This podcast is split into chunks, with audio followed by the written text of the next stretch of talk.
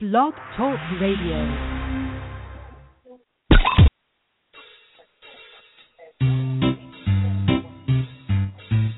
One eight seven seven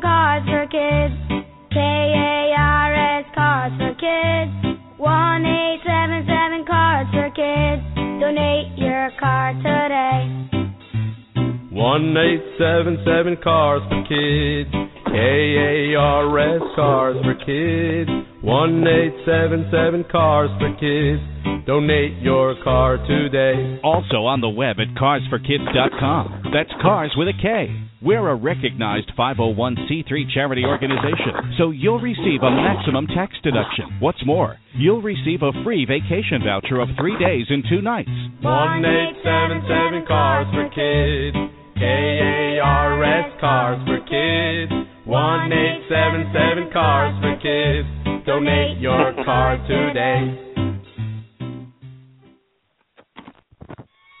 Are you looking for the web's best sports news? Visit jockjournal.com. Sports media has lost its touch. It seems that journalists are scared to report what they see for fear of losing access to the teams they cover. At jockjournal.com, you get inside info on the entire NFL community without all the politics or fears other writers have. That's jockjournal.com. When you need the NFL sports news, information, opinions, fantasy, football, or discussions, there's only one place to go, and it's jockjournal.com.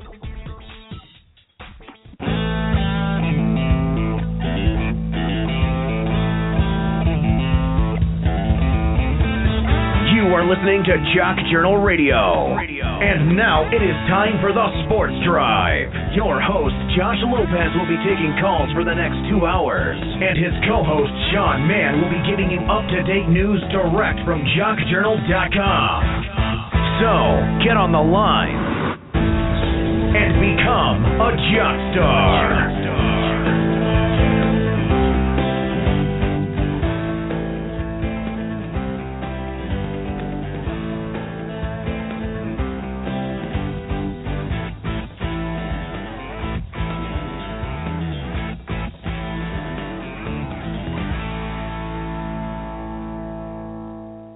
What's going on, everybody, here on a Tuesday, November 24, 2015? Welcome to the Sports Drive with Sean Mahon and Josh Lopez. We have reached double digits, ladies and gentlemen. We have reached episode number 10 of the Sports Drive here on Jock Journal Radio and JockJournal.com. And also, Jock Journal sponsors uh, the Sports Drive, so check out JockJournal.com for your non politically correct analysis and opinion pieces on the world of the NFL. My name is Joshua Lopez. I'm the host of the Sports Drive here. Uh, we're live every Monday, Tuesdays, Thursdays, and Fridays from 10:30 to 12:30 p.m. Central Time, which makes it 11:30 to 1:30 p.m. to East. If you live in the West, well, figure it out because it's not my concern or my problem. Anyway, we got open phone lines for you at 602 753 1743. Once again, that number is 602 753 1743 if you'd like to chime in and talk about the Bills Patriots game. We got, uh, this could be our last show of the week because obviously I want the boys and all you guys to enjoy your holiday week. Um, so we got a lot to get to and not a lot of time. So what we're to do is take this first half hour to go over the Bills Patriots game. Frank has an interesting suggestion for Peyton Manning. Uh, we got a rant on the NFL referees. After that uh, half hour break, when it's 11 o'clock, we'll begin Skippy Bayless Bash Hour with Brian Snow. And then once 11:30 comes by, we'll make our picks for Week 12 of the NFL season. So not a lot of time to uh, go on to the little quiz and rants and waste time. So we got a lot to get to. To get some particulars out of the way. Follow us on Twitter at Da Sports Drive, D-A Sports Drive, Da Sports Drive. Um, I'm at Twitter at WZ Josh Lopez. Sean is at Twitter at SeanMahon SWR. Who knows? Maybe Sean will change his Twitter handle after Thanksgiving. I don't know. uh, Frank is at Twitter at Jock JRL Frank. That's for Jock Journal Frank. Like we mentioned before, check out jockjournal.com. Go to the Jock Journal radio section, and you can find all our on-demand episodes of the Sports Drive. And also go on iTunes, leave a review, rating, tell a friend about it. It helps us out to spread the word of the fastest rising, non politically correct sports talk radio show in the world, the Sports Drive. With that said, um, with all the particulars out of the way, let me introduce one of my good friends and uh, one of the daily, weekly uh, co-hosts of the show, the big win out of Bumblebee USA, Turkey Boy USA, Bumblebee Indiana. The big win, Frank Sprankle. You took the words out of my mouth. Wait, did you did you call me a turkey? Yes. oh, you called Wait, why did you call me a turkey? I mean, first you called me the big win, which has caught on pretty well, and then you uh, called me a big blue bumblebee, which I am still trying to figure out. I'm that brain dead. But what's with the turkey? I mean, you're dude, you're confusing me, Josh. You're confusing me. Goodness, what's with the turkey? I, I seen you in person. You kind of you kind of have the shape of a turkey. I'm just saying. oh, you're oh, oh, you're you're you're you're you're up for the insults. You're up for too many insults. My goodness. All right, let's introduce our co-hosts. Uh, we got Walmart Boy, we got Gutterball Man, uh, ready to enjoy his uh, stay with his family in the next couple of days. We have Sean Mahon, the historian man, all the way from Coeur d'Alene, Idaho, the home of the only Walmart to offer haircuts to Nimrods. What's up, buddy? We know of. You know something? If you if you were here right now, Josh and, and Frank, and you saw my face, you would know I'd have a very big expression for that wall. You know what, ladies and gentlemen? If you go to Walmart just once or, or once in a while and give it a shot to go to Walmart and get a haircut, you would understand and know that it takes guts to do it. I have the guts to walk into any barber shop to get a doggone haircut. With that being said, I'm Sean Mahon, the historian man. Welcome, ladies and gentlemen, to the Sports Drive. It's November 24th, 2015. It's 11:37 a.m. on the East Coast, which makes it 8:37 a.m. on the West Coast. Weather right now out here in Coeur d'Alene, Idaho, it's 32 degrees, and we got snow. It's snowing, and that's the type of weather you would expect, especially since we're a few days away from how are you, Josh? And how's the weather out there in the Windy City? And how are you, Frank? And how's Bumblebee, Indiana? Bumblebee, Indiana. Wait, this, this, starting, this Bumblebee is starting to really catch oh. on. Oh, it's cold. oh my goodness, Josh! How can you complain? It's cold. You've lived here your entire life like me. You should expect I, I, it. I'm not. I'm not. I'm not complaining. He wanted to know what the freaking weather was. I just told him it's cold. Do you want me yeah, to but say? you gave oh, it. Yeah, yeah, like you it's gave Florida. It, you gave it. You gave you Uh, you, you so- gave the interpretation. so- it's cold. so- it's chilly. don't hit- Don't don't hit me with that. Don't don't start your crap. We got a lot to to anyway. Let, let's let's Yeah, we do. No time here for talking this about yeah. Let's let's talk about last night's uh, Buffalo Bills New England Patriots Monday Night Football game. If you'd like to call and talk about it, you can join us at six zero two seven five three one seven four three. Once again, that number is six zero two seven five three one seven four three. This is the Sports Drive with Sean Mahon and Josh Lopez.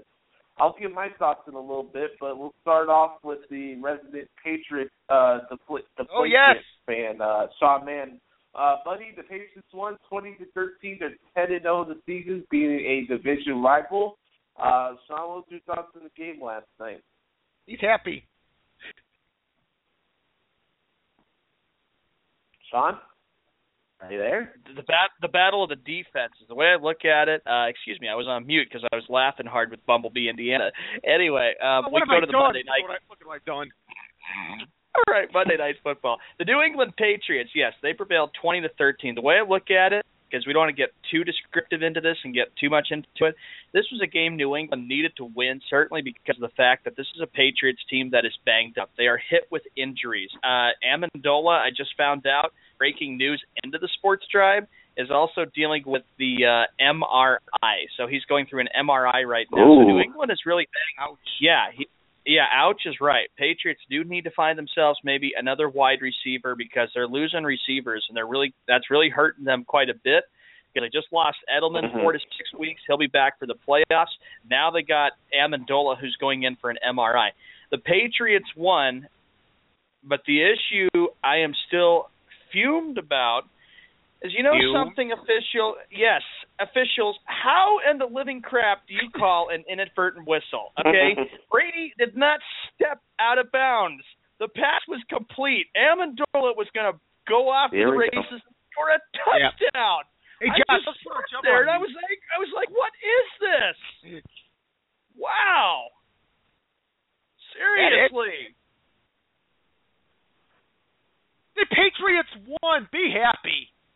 Be happy about that Be that was a happy, yeah, turning be point that could, that could have cost us the game come on Let, let me say this. You know what? Josh and I are Hey. fans of the Chicago Bears. We wish our team were ten and zero. Yeah. Yeah. Well, how would You you, know, feel you- if you were You're you're you're you my friend you my friend are ungrateful sports fan. Your Yes. team is ten Yes. Oh, and zero, and you're getting thunder over a stupid referee call. Thank you, Josh. Sean, be, all right, let me do this, John. Sean, let me ask you this question: The New Oh, England Patriots gosh. are ten and zero. You have more reason as a fan of the New England Yes. Patriots to be more thankful than a lot of other NFL teams. Yeah. Don't yes, I'm very thankful. I, you know what? I'm very thankful. But when you're the, but the point is, oh. when you're the Tom Brady. officials, you have to make the right call. That Oh, the God. inadvertent whistle was bullcrap. That almost cost us the game. You're But it didn't. me. It didn't But you know cost- Frank, what? what The your thoughts on the official- game? Frank, what, Frank, what was your thoughts on the game last night? I got to tell you this, Josh, and we were talking before coming on the air, Josh, and one thing is you and I are in agreement in, in, on this. The New England Patriots are probably going to lose a game or two here. I mean, we were talking about this, Josh, you and I, and you could almost sense it because now you look at what Tom Brady went through last night, and you got to admit it wasn't uh, the most intriguing performance by Tom Brady. We've seen Tom Brady better, but you look Yeah. at what the Buffalo Bills did, and Rex Ryan. Uh, the key here Mhm. was blitz Tom Brady. Well, you know what? That's going to be the calling card for these other NFL defenses. They got to go into Denver next week. Look, forget about Peyton Manning. I know you're not playing Peyton Manning, but you got to go up against that tough Denver Bronco defense.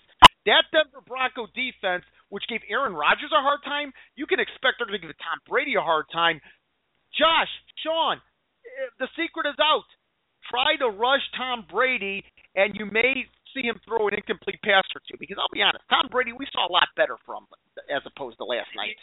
you, know, Josh, before we get to you, I got yeah, you know, that's the uh, the thing about this about it becoming uh, becoming a defensive battle because when you looked at the Buffalo Bills, they were blitzing Tom Mhm. Brady all night last night. Yes. And Rex, you know what? Rex Ryan did say it in his uh, when he got interviewed on the sideline before the game. He said, uh, "We're going to come at Brady with everything we got," and you pretty much saw that. And he picked that up when he used to be the coach of the Jets because you know he had had some successes as Jets coach against the New England Patriots because he that. brought Don't that. forget- Well, you have to remember. Rex Ryan- Ryan. Rex Ryan. Hold it, Frank. Rex Ryan is a defensive-minded coach. He knows more about the defense than he does about the offense, and it was a heck of a game. It could have gone either way. Buffalo did make it a good game, but you know what? Look, all right, there wasn't just the inadvertent whistle. The officials were bad all around last night. It seems like they really didn't do a very good job of, uh, like, the last play of the game. I saw that story before we before I even called you on Skype. Okay, when we were doing our pre-conference calls, everybody, and they said clearly that Buffalo Bill player with two seconds left was out of bounds. The official, I think it was like the headline judge, I think it was like a few minutes later, ruled that he was in bounds, and they and the clock went all the way down to triple zero. So the officials really need to uh, maybe look at the tape, review, accept responsibility, which they are, and try to do better. But you know what? It's part of the game. You know that in every league there's going to be mistakes made by the officials. They're not expected to be perfect. Mistakes happen. It's you know it's a world full of mistakes for sports. And now, Josh, we get to you on your thoughts of the Patriots Bills. I re- I DVR'd this game because I was uh, live tweeting Monday Night Raw last night, and um, I I watched it after. Uh, I you know I I gotta give credit where credit's due. The Bills defense really showed up on the road. I was not that impressed by Tom Brady whatsoever. Even though he did help me give some key fantasy points to win this weekend. Nonetheless, I'll digress. But um, I, the, the game was close. Um, it was just one of those typical Rex Ryan versus Bill Belichick games where you have a bunch of calls that one A don't go for one side and one B doesn't go for the other side. I like I mean I see all the people whining and moaning about the Patriots not uh, having referees get in the way, but nobody ever says anything about the other team that gets a million flags anytime they play against the New England Patriots. I mean, watching Patriots games is like watching Cleveland Cavalier games or any team LeBron James he wants to be on. It doesn't matter how good you are, you're to get a bunch of flags because no, nobody's allowed to beat Tom Brady. Nobody's allowed to beat the Patriots. No, Belichick's the greatest coach in sliced bread. Uh, so I I was bored with the game last night. I, a, Tyrod Taylor is a very good running back type of quarterback, but I, I'm not gonna put my faith in Tyrod Taylor with a last minute drive. And the way that game ended on uh, last night it was evidence of that. That guy is just not a reliable down the field thrower. You know, uh, Josh. Yeah, it was it was a good a good point. You know, there uh, with that, and you have to remember, uh, Buffalo maybe it improves them in the long run against the Patriots. I have to think about this too. They did talk a little bit about Week Two. The Pats in that game had a 24 point lead. Okay, going into the fourth quarter. I was on a Skype call, ladies yeah. and gentlemen, with Josh. I remembered that, and I was a bit nervous because the Bills were making a comeback, cut the game to five. New England kicked a field goal, went on to win, 40 to 32. So you know, maybe the Buffalo Bills are kind of thinking, maybe for the foreseeable future, we don't know how long Brady has left in the NFL that maybe we could start challenging yeah. New England and stuff too. That they could that the Bills could feel like because if you look at that entire AFC East, Frank, and like you've said, Frank, right. numerous times that the Patriots are the team that's always winning the AFC East. Uh, you know no the, the three team, the, you know the three teams try to challenge New England. You've had the Jets who have had maybe been more uh, more of a challenge for New England because uh, you know, the Jets, of course, beat them in the playoff game. The Jets won 2002 AFC East. Miami won in 08. And then you've had this Buffalo Bills team that hasn't been big since the Jim Kelly era. So maybe the Bills are saying maybe it's a sign of things to come. I, who knows? And it's hard to speculate. Tyrod Taylor, I will give him props though, is not a bad quarterback. He played pretty well last night, and uh, they've got LeSean McCoy, so they they've got some talent there. The Bills do, and if Re- as long as Rex Ryan is there, he can continue to keep improving the defense because of him being the defensive caliber type of coach. Frank, you had something to add? Well, yeah, I got you oh, mentioned Tyrod Taylor here. Weren't there a couple of moments in that game, actually multiple moments, more than a couple, in which Tyrod Taylor should have been sacked by that Patriot defense, but he broke the sack and was able to either scrim- to get across the line of scrimmage or find his receivers downfield. But Tyrod Taylor, he mm-hmm. did give that Patriot defense fits at times. And if you're the Buffalo Bills, obviously New England's going to win this division uh, the best the Bills can do, and they are in contention for a wild card spot. But I really think the future is looking bright for the Buffalo Bills. You got Rex Ryan in as head coach. You got what seems to be a promising quarterback. Your defense is starting. I'll tell you what, that defense played a pretty solid game despite the fact that they lost last night. So I think as far as the Buffalo Bills are concerned, the future is looking good. The thing is, as long as you have Bill Belichick and Tom Brady doesn't seem to be slowing down here, the New England Patriots are going to be winning this division year in and year out. And you mentioned also, Sean, about uh, Rex mm-hmm. Ryan and those pretty solid Jets teams that he coached. And they were pretty solid themselves, too, because let's understand this. They went to the playoffs a few times.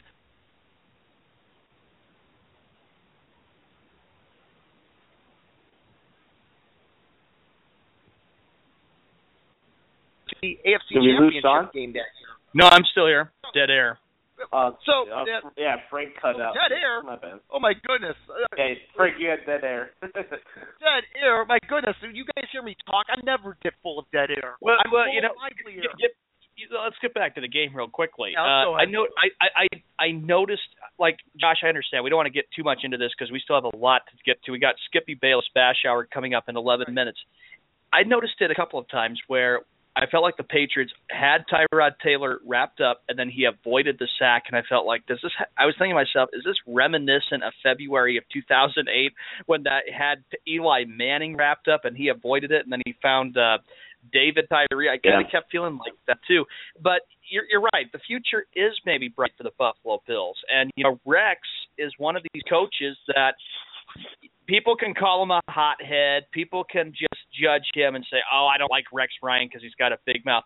Rex wants to win. He's a guy who tries to fire. He wants to fire up a football team, and he, of Mhm. course, has experience because he won a Super Bowl. He was a coordinator for the uh, 2000 Baltimore Ravens. He was the uh, uh, he was the defensive coordinator for Baltimore. So he has the experience because he was with the Brian Billick's Ravens. So I have to say that um, Baltimore is a team that well, actually not Baltimore, but Rex is a guy who really feels that the objective is winning and winning only. And even though I get so sick of him when he opens up his mouth, you know, he pr- he wants to prove all the writers and everybody right that I'm right and you're wrong, and you saw what my team can do against anybody.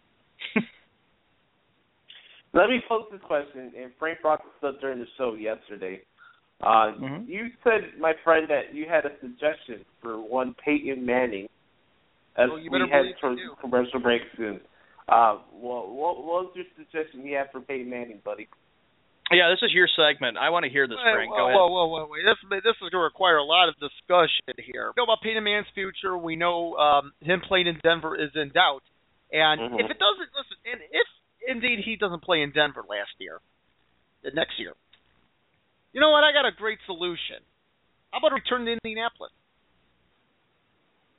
A return to the Indianapolis Colts. Think about this, guys. Now, what now, what do you guys think about the Hmm. Indianapolis Colts and Peyton Manning? You guys must think I'm brain dead. I'm moronic. Wait, they got Andrew Luck. He's the future. Yeah, and he, and, and that is true. Andrew Luck is the future. But understand this: Peyton Manning's going to be 40 years old next year. He only has one year remaining on his contract. Peyton Manning, listen, based on what we what we've seen last year and really the last few years, the last couple of years, Peyton Manning is not a long-term solution. Obviously, the guy is re- heading for retirement, if not this year, next year. But think about this: the Indianapolis Colts have had a team, have been a team of turmoil, a team of struggle. They have Matt, they have Matthew Hasselbeck, who is 40. You got a question if he'll be back next year. So why not sign Peyton Mhm. Manning to a backup role in which he can mentor Andrew Luck, bring some spark back into that Colts organization that has been an utter disaster this year, and on top of that, end his career in Indianapolis the way it should have been in the first place, the way it still can be. for, so I think that's what your philosophy is about what we're talking about with Peyton Manning. He after this year, after this year, he wants to come back and play one more year. You're saying, from what I'm hearing you correctly say, is that he leaves Denver and he goes back to Indianapolis, Indiana, and, becomes the backup for the Colts. I got to disagree with you on this, Frank, because look, I have to tell you. He has one year left on that five-year deal for that five-year contract. He wants to come back and play. If mm-hmm. anything else, I still believe that the first choice for him would be to go back to the Denver Broncos and play that final year and then retire as NFL quarterback. Denver will not win the Super Bowl this year. Manning will then have to sit down and uh, Mhm. start working out because you know what? He has one with him saying with him when I was uh watching uh listening to WEEI uh radio which is out of Boston, I saw the he- whole headline that Manning wants to come back. My view is is that Dude, the it has to be him De- it, it it has to be Denver. I really think that it probably will be. Thinking a couple weeks ago, I kept thinking, could it possibly be the last time we see Brady against Manning and the great rivalry and the tradition there? Uh, pretty much not. Uh, now, according now, Broncos want Peyton back. I, I, according according to what Peyton Manning is saying, with him saying he wants to come back for another year. But no, I in Indianapolis, I don't see that happening. What's your thoughts, Josh, on this uh, philosophy and this dream and this possibility by Frank? I disagree with both of you. Actually, I d- one I don't think Denver. I don't think I, I don't think Peyton Manning. If he played another year, I don't think it would be with Denver. To be honest with you, I'm not saying he's going Right. to go back to Indianapolis because Andrew Luck obviously is the face of the franchise there now, so that that can't work. But let's say that Drew Brees retires after this season, and Uh oh, I know where we're going here. no, no. Uh, maybe uh, Payne goes out one more year with the Saints. Comes home. Pay Comes homage home. to his dad. That's an interesting scenario. I understand because he grew up within the New Orleans Saints organization, growing up in Mississippi, uh, Archie having played for the New Orleans Saints. That's intriguing right there. But somebody tells me Drew Brees. Well, hold on. Does Drew Brees look at possibly retirement? Because if Sean Payton doesn't come back, you understand. Sean Payton and Drew Brees, these two guys have been hand in hand and close to the hip like you wouldn't believe. But I would love to see the Indianapolis scenario if it doesn't work with Denver. Sean, you're talking about uh, Peyton Manning, and you believe he's going to finish his career with the Denver Broncos. All right, I do believe Mhm. if the door if the door is open for him to come back in, to the Denver Broncos next year, that he will do that. But how do we not know the Denver Broncos want him? Peyton Manning has not had a good year, and they may want to look beyond Peyton Manning and realize to themselves the future is now starting in 2016. Yeah, I'll ask- well, hard I'll to. ask one, let me ask this Go question one one more before we head to the commercial break. Um, so when you look at the last five six years of Peyton Manning's uh, career, this is obviously going to be the swan swan song period of Peyton Manning's career. He's gonna he's gonna wrap it up soon. Um, what do you think? The question I'm going to ask here is: What do you guys think it will be the ultimate legacy of Peyton Manning in the NFL? With legacy, Sean. Oh boy, you know, uh, that, Josh, that's you really asked a good question, good one here. Um, I think the legacy would be that there's two parts of the, a few parts of the legacy that we can remember with Peyton Manning. Okay, a, okay, he's got a Super Bowl under his belt, so he realizes that he can be proud of that. He would he played a big role to get the Colts to the Super Bowl, the 06 Indianapolis Colts. B, he broke mm-hmm. NFL records. C, he had had mm-hmm. some good he had had good fourth quarter comebacks. There were some positives about that. And I think the there's a negative that I've always said about Peyton Manning. And that is Peyton Manning still can't win big games in the postseason. He, remember the time when he came in, everybody thought the Colts were proud when he was drafted in the NFL. He didn't have a good first season. The Colts had a miserable, miserable year. They went like three and 15, but then 1990, 1999 on, he finally got the Colts mm-hmm. to the playoffs. They fi- the Colts finally got to the playoffs. He finally was able to win some AFC East divisions, but every time Peyton Manning would get the Colts there, Peyton Manning still failed big time in some key playoff games. And I can tell you, there's two Super Bowls that do ring a bell of that. What say, Frank, on the legacy of Peyton Manning? What do you think? What will people remember him for? Well, you're right about the playoff losses and how terrible it has been for Peyton Manning in the postseason. And here's the thing: 15. uh, Listen, the last 15 years it's been a league centered around Peyton Manning and Tom Brady. And 50 years from now, we will look back at this era. We'll definitely look back at this era and, and to try to figure. But here's an important part out. of the legacy, Sean. Sean, here's a por- Sean and Josh. Here's a big part of the legacy. How about that this guy literally saved the Indianapolis Colts? Because if you look at the Indianapolis Colts pre 1998, they had the number one draft pick. It was either Peyton Manning or Ryan Leaf. The majority of Colts fans wanted Ryan Leaf. They got Peyton Manning.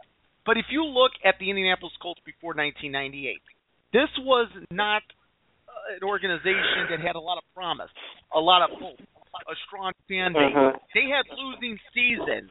If you look at the Indianapolis Colts, if they had drafted Andrew, if they had, no, of course they drafted Andrew Luck, but they had drafted Ryan Leaf, let's say, and Ryan Leaf played out as it did in San Diego. The Colts organization would probably be mediocre, and to that effect, may not even be in Indianapolis today. They may be the team that we're talking about in Los Angeles. But look at Peyton Manning. He comes in in 1998. It takes a couple seasons, but in a couple seasons, this team is a legitimate contender. They're in the playoffs frequently. They win a Super Bowl, and they get a new stadium built. That's the legacy of Peyton Manning. He saved the Indianapolis Colts right there, gentlemen. Frank, I have to say that, I agree with you because before Peyton Manning came, the Colts were still, you know, they were a very, very good team. They had uh, Lindy Infante. He Sean, you're the cutting Colts. out. Yeah, fired Sean, you're cutting out. Yeah, we have to cut Sean out. Uh, he, he But was going in right and out like a bad habit. Josh, Josh, what do you think of that legacy? Peyton Manning, the face of the Indianapolis Colts, saving that organization after quite a few years of mediocrity and turning it around to a Super Bowl in a new stadium.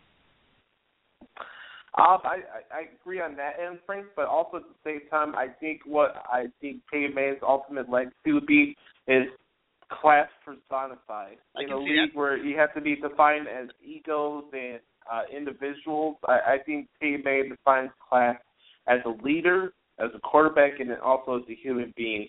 I always call Peyton Manning the Derek Jeter of uh, the NFL, and um, he'll definitely be missed once he stops playing. But um, like the leadership that- aspect. yeah, the leadership aspect. Um, you know, Ray Lewis was the one that was vocal, but I think Peyton Manning was the one that led by example. And, I, and I'm more into those type of leaders.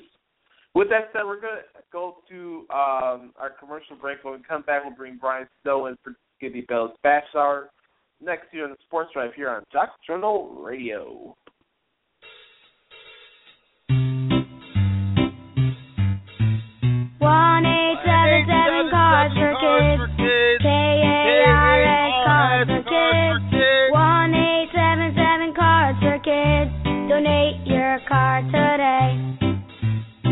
One eight seven seven cars for kids. K A R S cars for kids. One eight seven seven cars for kids. Donate your car today. Also on the web at carsforkids.com. That's cars with a K. We're a recognized 501c3 charity organization, so you'll receive a maximum tax deduction. What's more, you'll receive a free vacation voucher of three days and two nights. One eight seven seven cars for kids. K A R S cars for kids. One eight seven seven cars for kids. Donate your car today.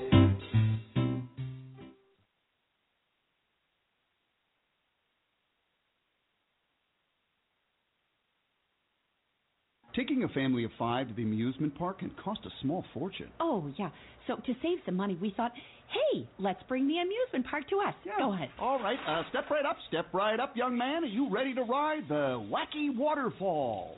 That's just the bathtub with the shower head running. Nope, it's the wacky waterfall. It's the shower, Dad. Waterfall. Wacky. There's an easier way to save. To get a free rate quote, go to geico.com, then buy online, over the phone, or at your local Geico office.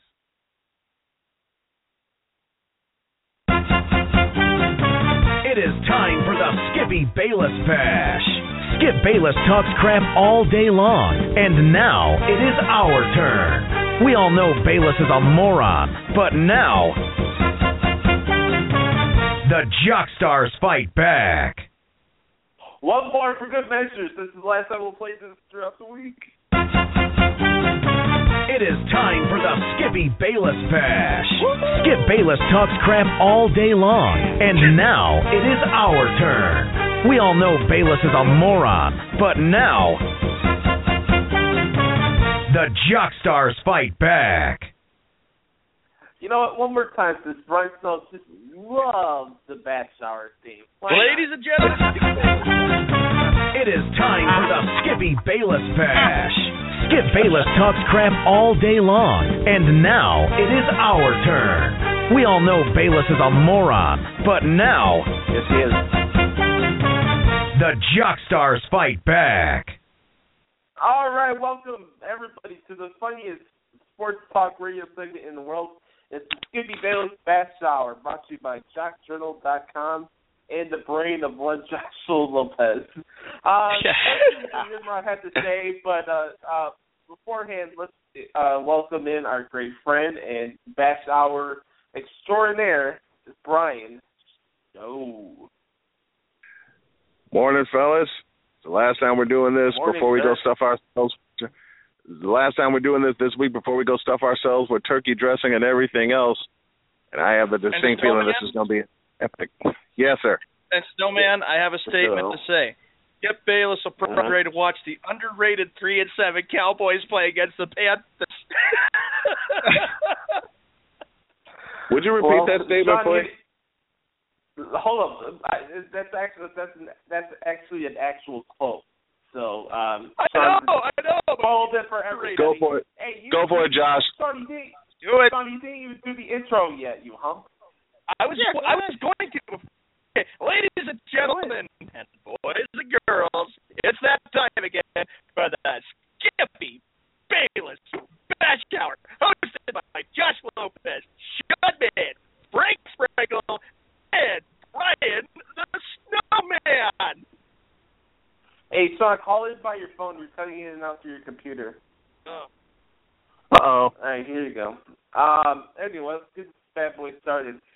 Skippy Bayless said that mine. And thus we begin some shock therapy.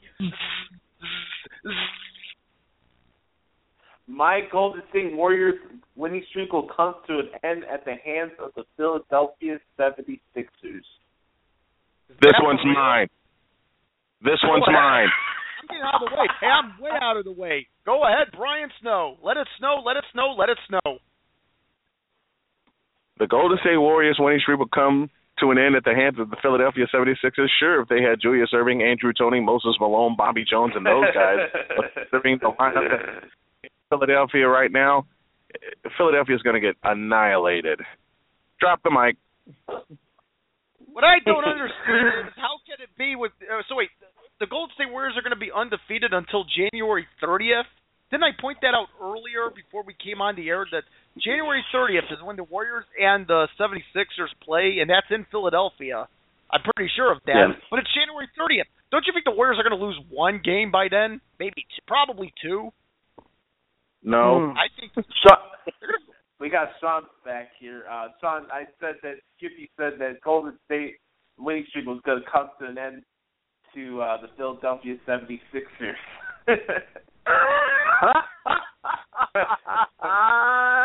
wow. Skippy, okay, so all right, so You're an idiot. I I reckon. Okay, I I reckon this. Okay, what I reckon is that okay, Golden State wins the rest of their games before January 30th. and Philadelphia loses the rest of their games before the 30th. And Skip Bayless will say, "Uh huh. See, what did I tell you back on November 24th? That Uh, you Philadelphia." didn't tell me crap. Uh, Uh, oh anyway, my let's move on. Wow, Let's that's a dumb quote, Skip. Yeah, Skippy Bayless said that the officiating in the NFL is at an all-time high. That's bullshit. Oh. Go, go ahead, Brian. Floor is yours, there, snowman. That's bullshit. And y'all know it. Oh, and I watch it. Heck, I watch it. I know it by I know it from what I see. And you know what I see? It's not good officiating. You can't even hit the quarterback or the kicker. I've been too blinded with yellow. I don't like the color yellow Yeah. anymore. I never liked it which really. is, to begin which leads which leads to my very simple statement. That's bullshit. all right, Uh, all right, all right, all right. Next Skippy quote. Bayless said that Kevin Skippy Bayless said that Kevin Love can run circles around Karl Malone. Repeating my sentence from earlier. That's bullshit. You know, we better go on because Brian is talking about bulls. You, you know what? We're trying Might as well go out with a bang. You, you know what I'm thinking? Frank is gonna be like, "All right, I'm hanging up. Goodbye. I'm out of here." No, I'm not quite yet. I'm not at that point yet. Typically, it takes well, uh, a few quotes for me to hang, want to hang up. Kevin Love can run circles around Karl Malone. One good diamond cutter from Yeah. Karl Malone, and Kevin Love is done for his career. Next. Did he, Skip Bayless dream about that last night? He must have dreamt about it. Uh, all right, Skippy Bayless said that he could give the Big Show a tombstone pile driver. You know, I'm about ready to leave now. You know what? Oh, I actually, no, I'm man. out of here. I'm gonna leave now. Look, Wow. he can give the. bi- When did he? s- Josh, when did he say this? He said this uh, earlier this morning. oh. Look, I'm six. I'm six five and three hundred twenty five pounds, and not even I can give the uh, the Big Show a tombstone pile driver. Even I know my limits. I'll say this about the Big Show. The Big Show would throw me halfway Oh, across my house. He'd pick me up and throw me halfway across my house, and I'm in good shape. I really am for a guy at six one, one seventy five. The Big Show would pick me up and throw me halfway across my house. You can throw me halfway Hey, across. uh, my, no, circle me around my house. Uh, Skippy, can't believe that. Skippy Bayless said that the organization and management in San Francisco 49ers are utterly repugnant and that the 49ers are going to be completely horrible for the next 10 years after this season. Okay, now you Sorry, pissed me off. Levi Stadium. All right, now you pissed me off. For the next couple of years, maybe, okay? Because they have a lot of problems to solve offensively and defensively. But for the next 10 years, I don't think so, Skip Bayless. Jed York and Trent Baalke are going to bite the dust in, as being in control of the 49ers. I see that happening in the next couple of years. But what all but what could also happen is that they may, you know, put their heads together and say, "Okay, you know what? We messed up. Let's bring some people in that actually know how to play football and win." Unlike what the Dallas Cowboys have done in the past 10 years. And I rest my case.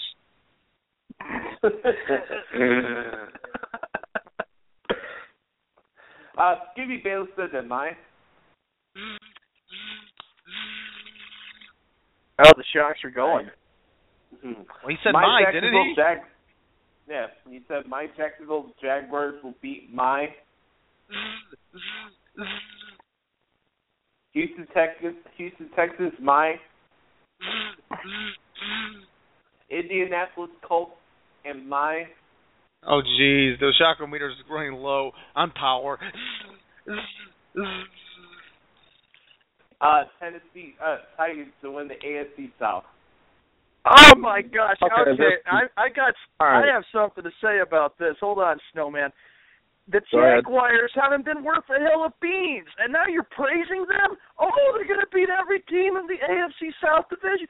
Look at the record, you gosh! Can't believe this. Oh, I can't wait to hear Snowman. Oh my gosh! Now he's praising the Jaguars. How are the Jaguars going to beat anybody with those gold ass uniforms they have? They got oh my gosh! That's How are they gonna good listen, let me ask you this, how are they gonna beat anybody with that talent they have? How gonna how are they going to beat anybody with the lack of talent they have? Although Blake Bortles has come on lately, let me give credit Yeah. where credit is due. But but how in the hell are they going to beat anybody with those gold ass uniforms, that two tone helmet, and that lack of talent That was disgusting. Those jerseys were utterly horrible. I I agree. mean, Josh I, said, I, I, I see, I see better jerseys from Noble Street College teams uh, at the Yeah. Echelon files than that crap. As have I. As have I. You know what? I- If it was Tony Brackens leading the defense, then maybe. If it was Mark Brunell at quarterback Jimmy Smith and Keenan McCardell to throw to, then maybe. But this year, hell no. um, I remember. I remember that Thursday night game, Josh. It was the Titans against the Jaguars. You sent me those uniforms, and you're saying, "Sean, look at these crappy uniforms that the Jaguars are wearing," and I just was like, "Oh my gosh, wow!" Yeah. Th- This is Jimmy the point Bale of said- doing it. Okay, go ahead. Go for it, Josh. Scooby Bayless said Scooby Bayless said that he would like to have a three quarterback depth chart like this. Buckle your seatbelts here. Johnny oh, Manziel, Oh boy. RG three, Oh boy. and Tim Tebow. I'm gone. Ah! See ya. Yeah, dude, look at you've done. I was taking a page out of my book and wants to leave. Wow. So wait, hold on, hold on. You have two troublemakers. Johnny and- Manziel, RG three, and Tim Tebow for his three tiered quarterback. Yeah, other Chip No Kelly one- offense. Bayless says, no wonder Skip Bayless wears hair coloring every morning. I could just picture, I, you know what? I could just see the expression on your face there, Snowman. I, I'm like, wow. You're just like, I cannot believe Skip And this is the episode said before- that. And this is the episode before Thanksgiving. Yes, it is. I'll tell you what, any team that had a quarterback depth chart like that would definitely not be thankful. Frank, are Scooby you Bayless getting said that my It's running low on my power. Dallas my Dallas Cowboys will rout the Carolina Panthers on Thursday on CBS. Okay, This one's mine. This one's mine. And here's a diehard battery for that shockometer, okay? Oh yes, Wow. Did he, Josh? Did he say that this morning, Yes, he did, my friend. Mr. Bayless? How in the blue-blooded, red-blooded, yellow-bellied hell can you make such a ridiculous statement? Three and seven, ten and zero. You uh-huh. barely got Tony Romo back. Cam Newton's been running things all year long. Oh God, I can't believe you said that. And then, then I can see Snowman just irked. I can see his face. I got images. Frank, you know me very well to know that when something ridiculous like this is uttered, the look on my face belies words. I actually think it's ridiculous. You think that's ridiculous? I think I ridiculous that big that he thinks he can beat the Big Show. Skip Bayless thinks he can beat the Big Show. That's that cannot be any more ridiculous. Big Show If I can't even- whoop the freak. Big Show can't His even whoop El hand- Torito. Give me a break. His hands are as big as my face. If I even think off the big show, I'm writing a will. oh God. Uh, Skippy Bayless said that my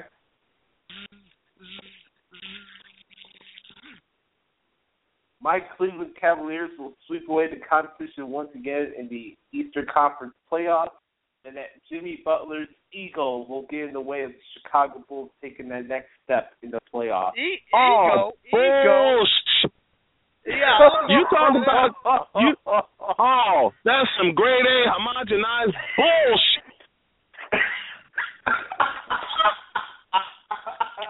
oh my gosh, I'm in tears over here. Snowman's reaction. Jimmy Jimmy Butler keeps his ego in check. Jimmy Butler blocked LeBron James. Jimmy Butler defended and blocked LeBron James for God's sakes. LeBron well.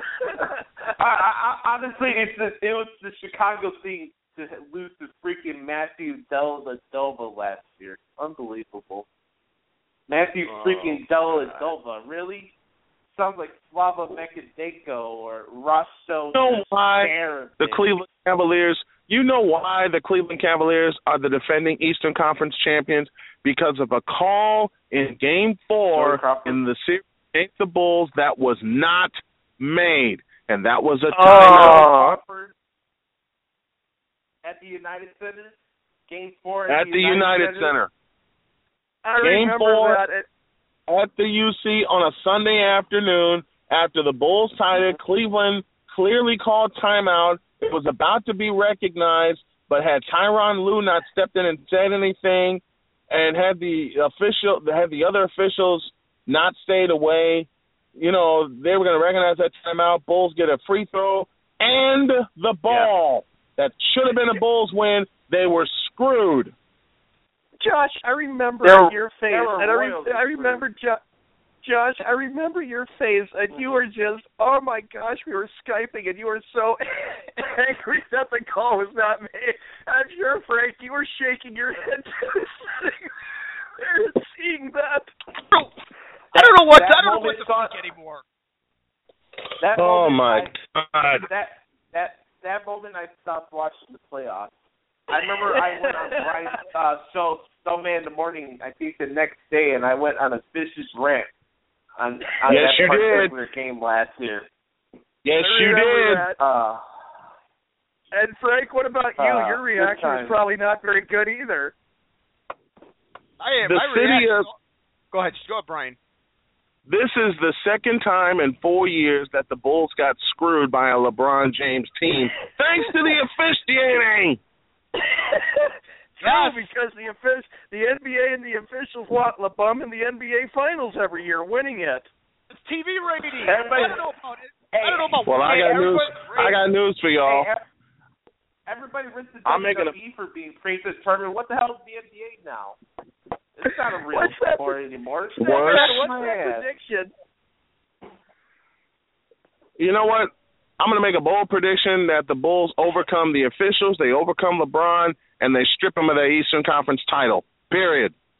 Good, because I'm sick of LeBron in the NBA. We're all sick of it because every year LeBron's in the finals, and then you know what happens when they lose and LeBron gets booted out of the NBA finals. Everybody goes on ESPN saying, "Oh, why did the Cavaliers lose? How come LeBron can't get it done?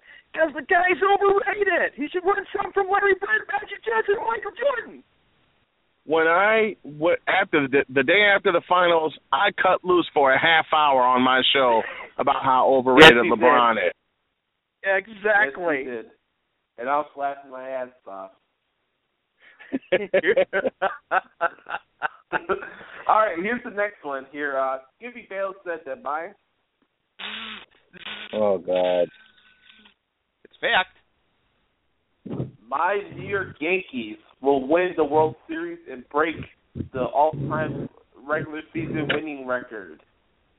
Okay, hold it right, This, right this, this, there. Wait, 1998. hold, hold, oh, no, no, no, hold Hey, it, hey, right let Sean go first. there. Let Sean go first. I have got something to address with this, okay? I am a diehard Red Sox fan. The Yankees haven't won a World Series since 2009. Every year I hear, oh, the Yankees are going to win the World Series. Oh, they're going to be so good. Then how come they have not won a World Series in six goddamn years and counting? Because they're old and the Yankees are overrated. Yeah, I'm saying it. They're overrated. Stick it, Yankees. Gosh, Hell, the this. Toronto the the Toronto Blue Jays have a better chance of winning the World Series this coming year than the Yankees do. Because everybody's sick of the Yankees, even me. I'm sick of them. Go ahead, Frank. What do you think of that? I'm just. When, when did Skip Bayless say that? 1998. You say that was this from 1998? You probably hmm. did because oh they because they oh yeah the in Yankees went 114 and 48. All right, here's the next Skippy quote. Uh, Skippy Bayless said that my Um, Here we go, ladies and gentlemen. He Boys said Johnny Manziel has more natural throwing ability than Joe Montana. Oh, that's some bitch. I'm Oh, leaving. that No, some I'm bitch. Leaving. No, I'm leaving. I'm leaving. Bye. I'm done with Go that. ahead, go ahead. I'm, I'm leaving. You know what? Uh, okay, Oh, my bad. Josh, when did he say this? This is the only question I have. He said this two weeks ago when he was announced as starter for the rest of the year. That incompetent son bitch does not know what a quarterback is because Yeah. I'm a Joe Montana fan, and Montana is the reason that I love the 49ers. When he hit Dwight Clark in the back of the end zone. Let me borrow a reference from a popular song in 1986. Hey, Johnny Manziel, what have you done for Cleveland lately? well, Cleveland's under a curse there, Snowman, because Cleveland hasn't seen a championship since Jim Brown, since 1964, and it's still counting. They haven't won it And they won't see going one. on 52 years. And they won't see one. no, they won't. And Frank just I'm leaves. done. Like, I'm leaving. Frank, I want to Frank's leave. just sitting there. Oh, my God. I don't have anything to say. Dude, that that I'm done. I've had enough. I Josh, what do you I like I want to hear we- Josh's thoughts about this. I want to, yeah, I want to hear Josh's thoughts too.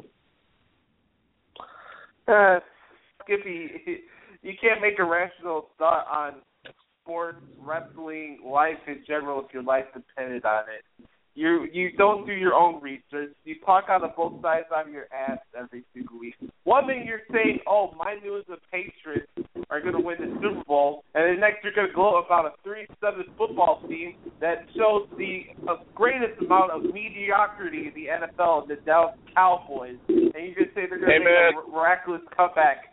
Shut up! Hey, You, Hey, you- man. You know what? And, and you know something, Skippy Bayless? It's only year two of Johnny Manziel. I remember the first game he started. He only threw for like 77 yards and had like three picks in the game when he started last year in December. You are Rex so Gro- full of crap. Rex Grossman had better stats than Johnny Manziel. yes, he did. and he took the Bears to the Super Bowl. Rex Grossman did, wasn't it? The 06 Bears. I remember that. Yeah, that's true. Yes, Rex Tim Grossman did. Tebow didn't do it. Rex Grossman did. Yep. Anyway, I, I got two more Skippy quotes for you guys for this week. Uh, the Skippy fails to deny.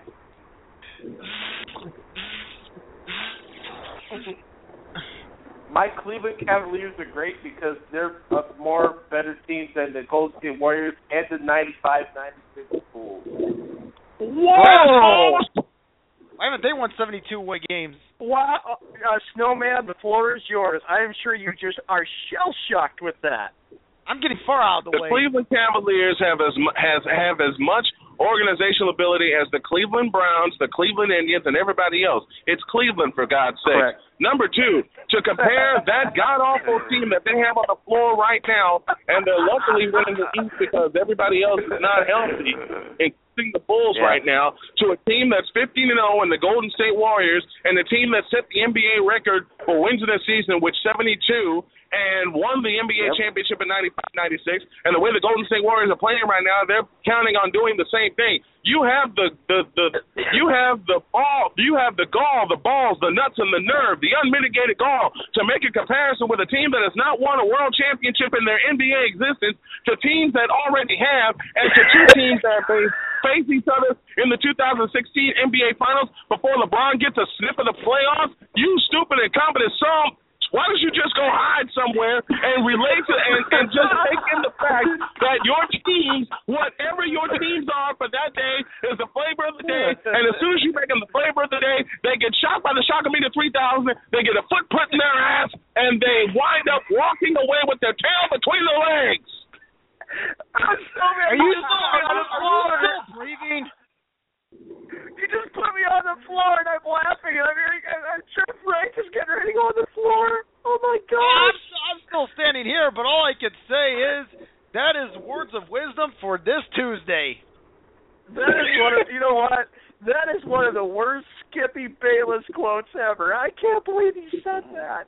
What's he gonna like say? Is he gonna say, what's he gonna say that the Cavaliers are better than the than the Warriors now, the 95-96 Bulls, the 85-86 Celtics, or the 86-87 Lakers? Get the heck out of here! Oh my gosh! Skippy Bayless, the, the last Skippy quote of the day, Skippy Bayless said that the Green Bay Packers will show why they're the class of the NFC on Thursday. Uh, They're oh, playing that Detroit, for God's sakes.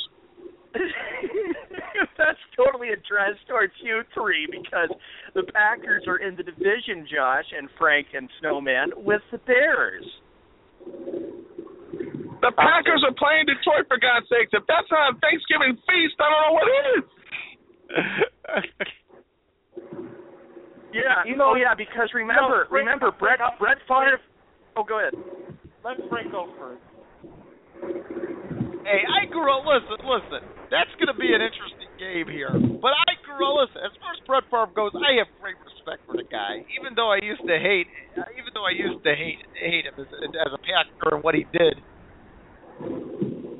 My goodness, how much more can this get?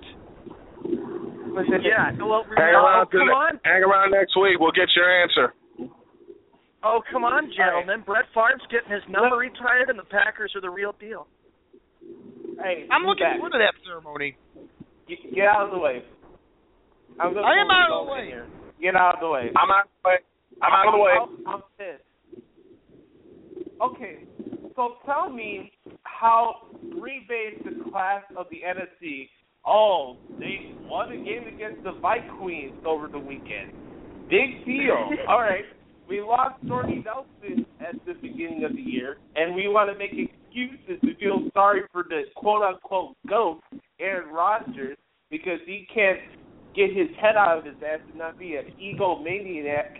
And uh, Aaron Rodgers has no leader ability. And you're going to say the Packers are going to be the class of the NFC? Scratch my ass. They lost to the Lions. Freaking the Chargers are two and eight, and Phil Rivers threw for almost over 500 yards at Lambeau Field. You guys tell me, oh, they're just going to blow out the Bears like they did last year, this Bears team is ten times better than that team last year. You're gonna make it interesting. Skip Bayless, shut up. At least Aaron Rodgers can sell insurance. Fucking moron. Bravo, Josh Lopez. Bravo. Well, well, you know what? Are are we all going to get ready for Skippy Bayless's birthday? Skip Bayless has got a birthday coming up here very shortly. When Who cares? I'm eating turkey. you guys are eating turkey. Who cares about? Look, I don't care much about my birthday. Why should I care about his? Oh, because Look. he needs sympathy. He needs sympathy for all his crappy statements he says. He gets no sympathy from us. nope, he doesn't. And Josh is probably Was just that sitting the- there shaking his head. On that note, we're going to wrap up the Bash Hour for this week. Uh, Brian, buddy, thanks for coming on, buddy. I hope you have a great Thanksgiving and hope to see you in Yes. person soon. I got to do it sooner or later. We got to. Happy Thanksgiving, gentlemen. Thank you very much. Have a wonderful Thanksgiving. Eat a lot. I know I'm going to. Hey, Happy my Thanksgiving, Talk to you later, bud. See you later, bud. See you guys later. God bless. Happy Thanksgiving. That's the snowman. What a great guy. I agree. All right, ladies and gentlemen. Sean, we don't have a lot of time, but it's time to go over the NFL uh, picks for this weekend. We got to go through this really quick. We can't do full in-depth analysis on this, buddy. All right? All right, no problem. got to go rapid fire. What's the first game we're talking about today? All right. Welcome, ladies and gentlemen, to week number 12 of the NFL since Skip Bayless Bash Hour is over with, which was very entertaining, as they always are, with his ridiculous quotes. But anyway, here we go. Week number 12. Thanksgiving, our first game we get to, it'll be the Philadelphia Eagles. They will travel to Detroit to take on the Lions. The Lions have been playing the Thanksgiving game since 1934. I'm going to go first in this Yeah. one. You know, the way I look at this, this game is boring. Ah, boring. Boring. Yep.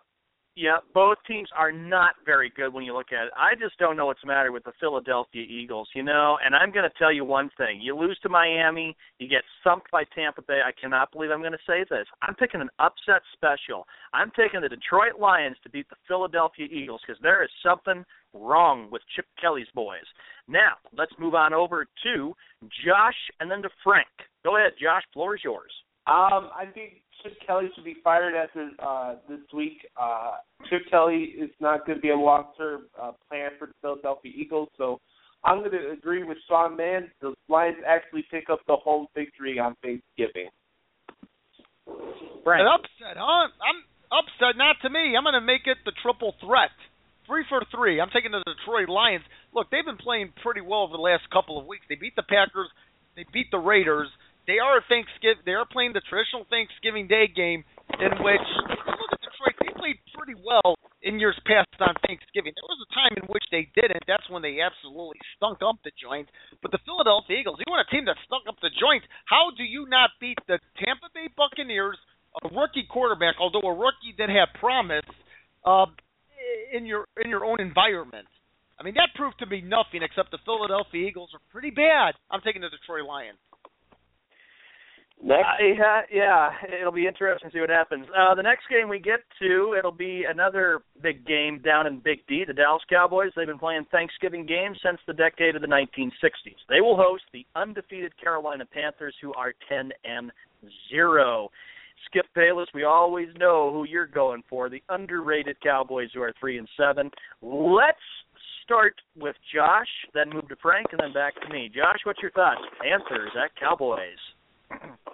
Panthers 30, the Cowgirls 13. The Dallas Cowboys season will come to an end on the primetime stage at their home on Thanksgiving while I'm enjoying a very good Thanksgiving meal.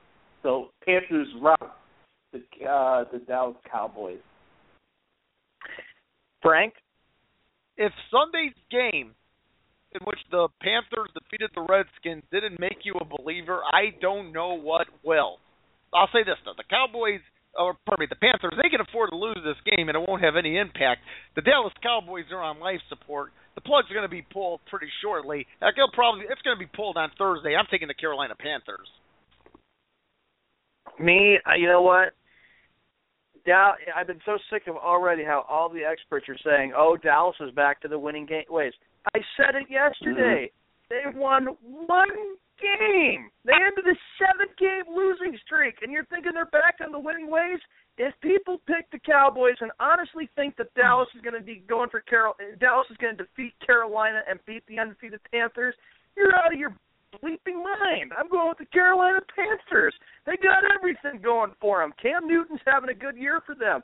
He's making better decisions. He's doing a great job as quarterback. 35 minutes after the hour. Let's move to the next game. Thursday night on Thanksgiving.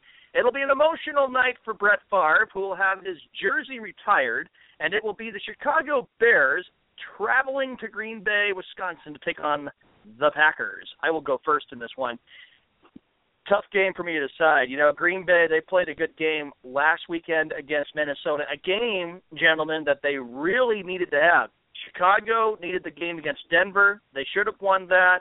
Um, this could be a really good game. I expect it to be really close. I'm going to take the Packers by a field goal. I think they're going to win it maybe like 20 to 17. They'll kick a game-winning field goal. Frank, then Josh. Frank, your thoughts? Bears, Packers. Brett Favre dominated the Bears entire career as a member of the Packers.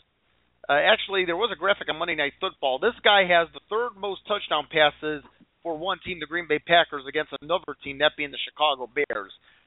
The Bears Mhm. are showing signs of life. I will admit that.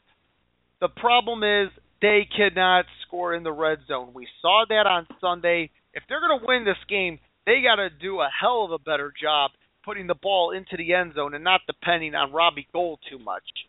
Although Jay Cutler, um, his him and his, him and Kristin Cavallari did have another child last night. Maybe that's going to be more motivation for him to win. Congratulations. Who knows? Yeah, you did hear about that, didn't you? Yeah, congratulations, Jay Cutler. Yeah, to you and Kristin. Uh, you already have two boys. This is a girl, right? Okay, it's a girl. Yes. Well, anyway, congratulations to the both of you. Now go out and win for your new uh, for your new grant for your new daughter. I'm going to take the Bears. I trust me. I don't want to see them lose this game, although it's going to be pretty close. It's a must-win game for the Bears. Next one, Josh. Bears, Packers. Your thoughts? I'm gonna go with the Bears, son. Um, you know what happens every time they uh, anybody celebrates or retires a jersey or have a Hall of Fame celebration or a ring night. Uh, I'm gonna go with the Bears. They're gonna ruin the Packers' mood. Make the turkey sour in Green Bay. I like that, Frank. That's a good one. All right, the next one we get to, uh, these are the Sunday games. That caps off the Thanksgiving games. Here's our first uh, Sunday game we're going to get to and discuss. The Minnesota Vikings, who lost to those Green Bay Packers 30 to 13, they will travel to Atlanta to take on the Falcons in what's a pivotal matchup for both teams in that NFC matchup. Maybe these two teams will meet in the playoffs in January. Who knows? Let's start with Frank. Your thoughts on the Vikings and the Falcons. Then we'll turn to me and then to Josh. I gotta tell you, the the Falcons are a team that has really been a surprise. They just have not been winning as of late. The Vikings, on the other hand, this is a team that uh, has played pretty well, despite the fact that they lose that they did lose to the Cow uh, to the the Packers in a game in which they desperately needed to win. Now this game is in Atlanta, but I think at that point it doesn't make any difference. The Vikings can win on the road. They proved it in Oakland against a mediocre team. But then again, Atlanta's been a mediocre team it seems as of late. I'm taking the Vikings in that one. Me, you know what? It, it is a big game for both teams. The Falcons are proving again that maybe they're not a team that should be in the playoffs. They got off to this great start, gentlemen. They played very, very well. Matt Ryan was making good decisions. They're playing good football. They're staying right up with the Carolina Panthers in the NFC South division. I don't just see that happening at all. For me, my view of the situation is, you know, the Minnesota Vikings looked sloppy last Sunday. They had a chance to take a two game lead over Green Bay in the NFC North. They didn't, and Green Bay was able to tie them up in that NFC North division. It's a tough one. Um, you know what? I'm to take the uh, I'm going to take the Minnesota Vikings too, Frank and Josh, just because look, Minnesota is playing a lot better of late than Atlanta. Atlanta is not. There's something like I pointed out with the Philadelphia Eagles earlier earlier about how there's something wrong in the city of brotherly love. Well, there's something going on in Atlanta, Georgia with those Atlanta Falcons. Let's go over to you, Josh Lopez, on your thoughts between the Vikings and the Falcons. I'm going to go with the Minnesota Vikings. The Atlanta Falcons continue to show that they don't win games that they should against teams that they should beat. Um, I, I'm, I'm going to go with the Vikings because they're a better tackling team, and defense wins games and they win championships. So I'll go with the Vikings, the the Vikings on the road. I yeah, the Vikings. The Vikings sure have been a big surprise this year with their record. Moving on, we get to the next game. It'll be the St. Louis Rams, who lost to the Baltimore Ravens last Sunday. They will take on a Cincinnati Bengals team that lost in heartbreak to the Arizona Cardinals in a great game, 34 to 31, which went to Arizona. St. Louis, Cincinnati. I'm going to go first in this one. You know, the Bengals they've they've dropped two straight. Bengals will be a playoff team this year. There's not it's not like they're going to go on a big, you know, monumental collapse or a monumental losing streak. Uh what I like in this game is I like that the Bengals have the ability to win. But you know what? St. Louis knows that they have played against teams that they have done so well against, like the top teams that are having winning records, Josh and Frank. We saw it last year. We saw what the what the St. Louis Rams did last year. Don't be maybe surprised if St. Louis makes it a game or maybe pulls off the upset. I don't see it happening. I just don't see the Bengals dropping three in a row, but in the end, I'm still going to take the Bengals. The Bengals are probably maybe one irked off team because they lost two games that they should have won. Houston and uh-huh. Arizona. Let's move to you, Josh, and what's your thoughts about the Rams and the Bengals? This one's going to be a rout. Um, I'm going to go with the Bengals at home. Uh, Andy Dalton can win at home, but he can't win on prime time, and he can't win on the road. So I'll go with the Bengals at home. I'll go. I'll I'll get go. I'll go now. Listen, the Cincinnati Bengals they have lost to uh, they've lost the last two games. The Houston Texans they're starting to turn it around. Of course, the Arizona Cardinals, they may be the most momentum team in the NFC. But the St. Louis Rams, come on here. You know what? I agree with Josh. This game is, you know what? I understand the the Bengals are going to the playoffs, but let's face it, this game is boring, boring. Cincinnati definitely. A mismatch? It's a mismatch. Boring. yeah. Hey, there's one, there's a there's a couple other games there I boring too. The next game, the next game we get to, it'll be the Oakland Raiders at the Tennessee Titans. Oakland, Speaking of course, of they. Oakland and Tennessee. Tennessee is not having a very good year, of course, as we all know. Oakland is kind of hanging in there. They've been a better team than they were last year. Not the best, but better. To Frank, Oakland, Tennessee, and then we go to Josh, then to me. Oakland, Tennessee, huh? You know, I am impressed with the way the Oakland Raiders are really starting to turn things around under Jack Del Rio. They're not quite there yet. You can't say that they're a contender, but four and six, maybe for this Raider team, is not that bad. Uh, I gotta take Yeah. the Raiders in this one. Although, guys, let me ask you this: unless something drastic happens in this game, are we gonna remember the, this game a year from now? I mean, really, be serious. No, this one fits the boring category. This game well. fits the Ethiopia category. Played in Ethiopia. No, you have yeah, Ethiopia. the parts unknown. Oh my God! I, I love, I love this that as game a kid when, I love that as a kid when, um, like re- uh, wrestlers would come on, the ring announcer would be like, "Here comes this guy from parts unknown." This- that's, That's where this this game game belongs. Parts unknown. Oakland, Tennessee. Josh, who do you like in this one? I'll go with Oakland. Um, Tennessee's a joke. Uh, I'll go with Oakland on the road. Yeah, I, I agree. Oakland Raiders they beat the Tennessee Titans in this game. The Titans have they need to prepare for 2016 very quickly. This has been a very disappointing year for them. They had that one great Yeah. game when they beat the Tampa Bay Buccaneers, but look what's happened ever since. I rest my case. The next game we get to, it'll be the Tampa Bay Buccaneers. They will travel to Indianapolis to take on the Colts. I will go first, then we'll turn it to Josh, then Frank. You know what, Indianapolis, you better start being concerned, not just with the AFC South, with Houston battling it out right now in that tight AFC South that's kind of like up for grabs. but you better st- take the Buccaneers very seriously. What the Tampa Bay Buccaneers did to go into Philadelphia and destroy the Philadelphia Eagles last weekend, 45 to 17. I can tell you, the Buccaneers are a team that's actually surprising people. Josh, you mentioned yesterday, the Buccaneers might be a team that has a chance to get the wild card taken care of and maybe have a chance to end their long playoff drought. Well, they haven't won since uh, January of 2003. We all remember that was when they destroyed the Oakland Raiders. But in this game, you know what? The way the uh, Buccaneers are playing and the Colts are dealing with Matt Hasselbeck, I'm going with another upset. I'm going to say the Tampa Bay Buccaneers are going to go into Indianapolis and beat the Colts in the Hoosier State.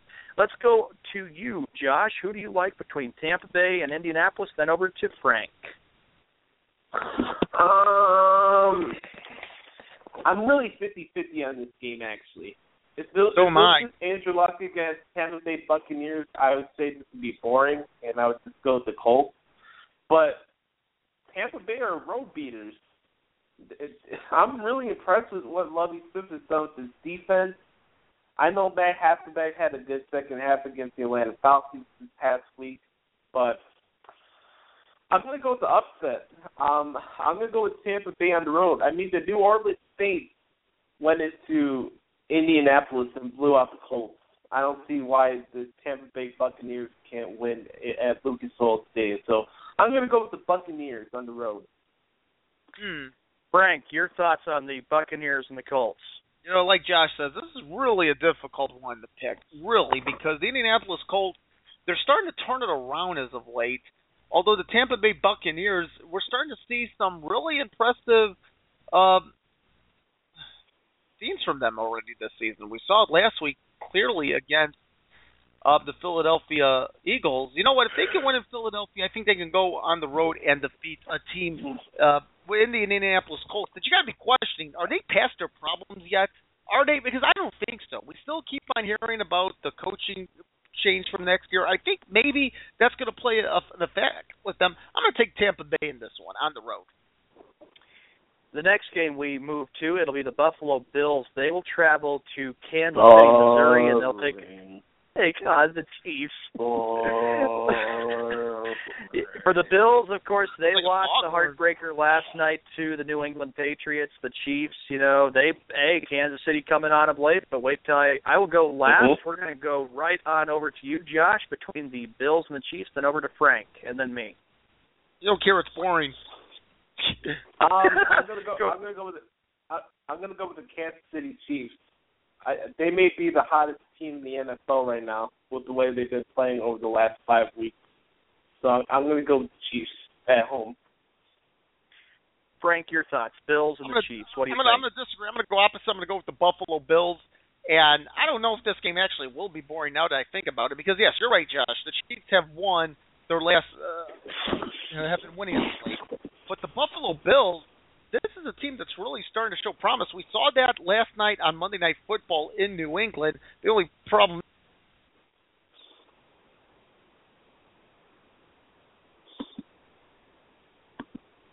Anybody there? Oh, I just want to guarantee it. I'm here. I'm here. I'm oh, here. Okay, I just Uh, I, you cut I out. couldn't hear. I thought Frank. Yeah, I, th- I thought Frank Yeah, sure, kind my of cut out though. there. You guys hear, Okay. hear my Anyway, pick, it's all good, bud. All right, all right.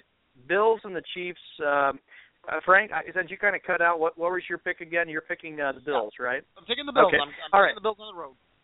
All right, me, Josh. I totally I disagree with Frank. I agree with Josh. You know, the Kansas City Chiefs are a team that really has surprised people the last few weeks. For them to go into Denver and destroy the Broncos and really just dash Peyton Manning, even though he broke that NFL record, was amazing.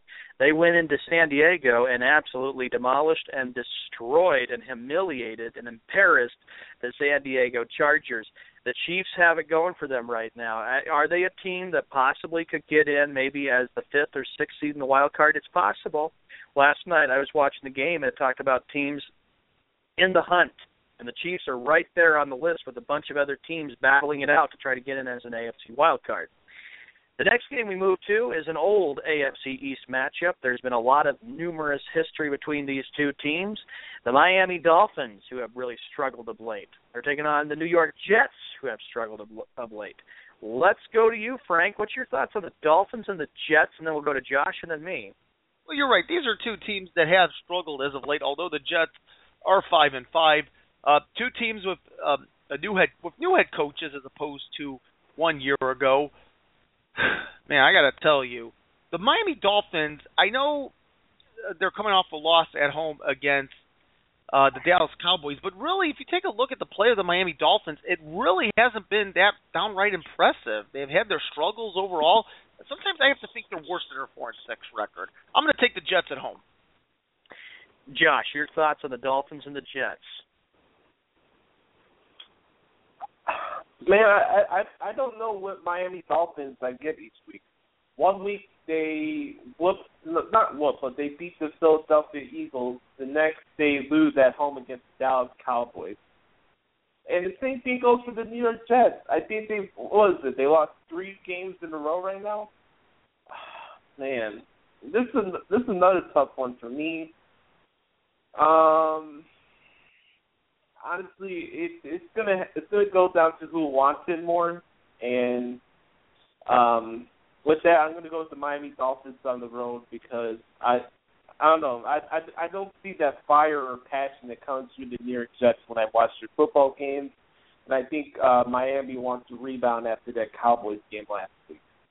So I'm gonna go with the Dolphins. The Jets have lost four of their last five games, gentlemen.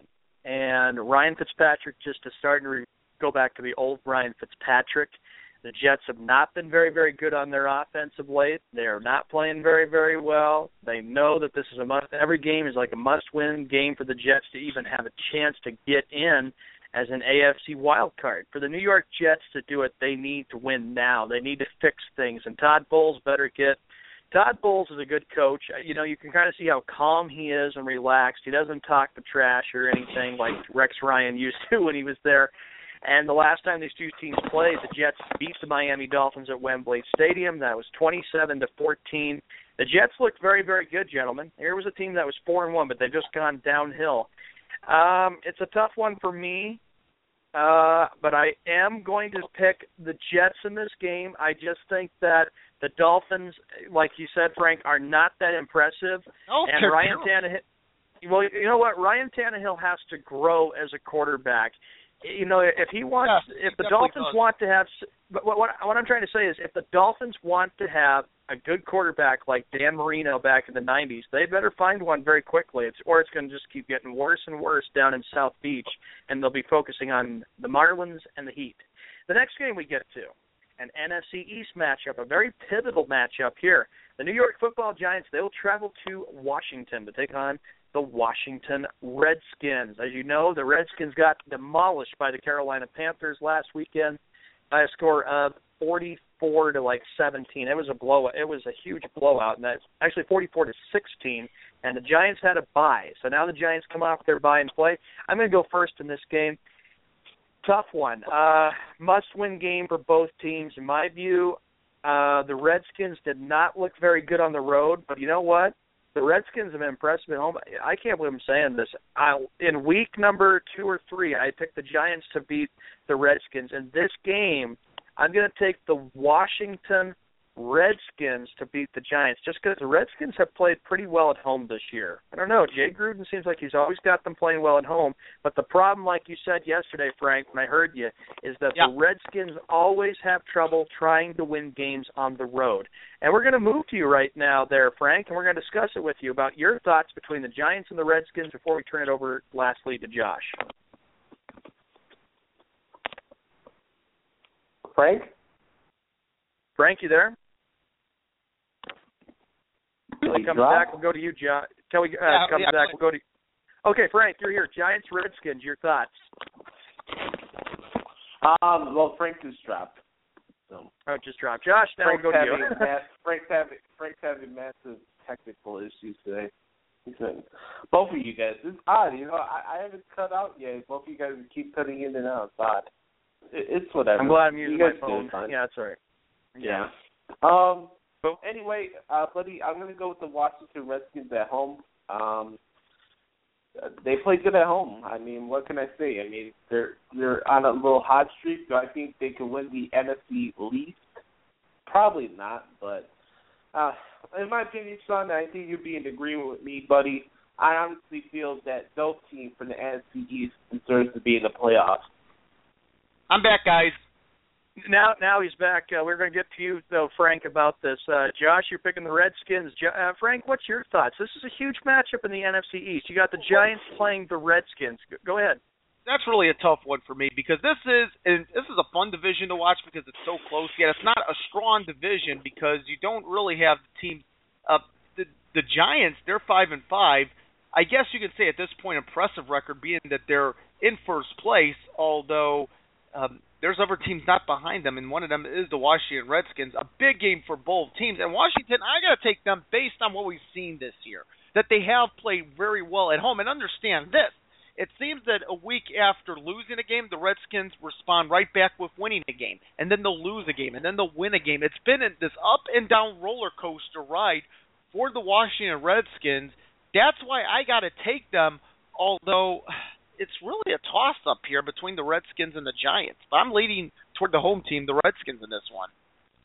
Should be a very, very good game and a, and a huge matchup in the NFC East.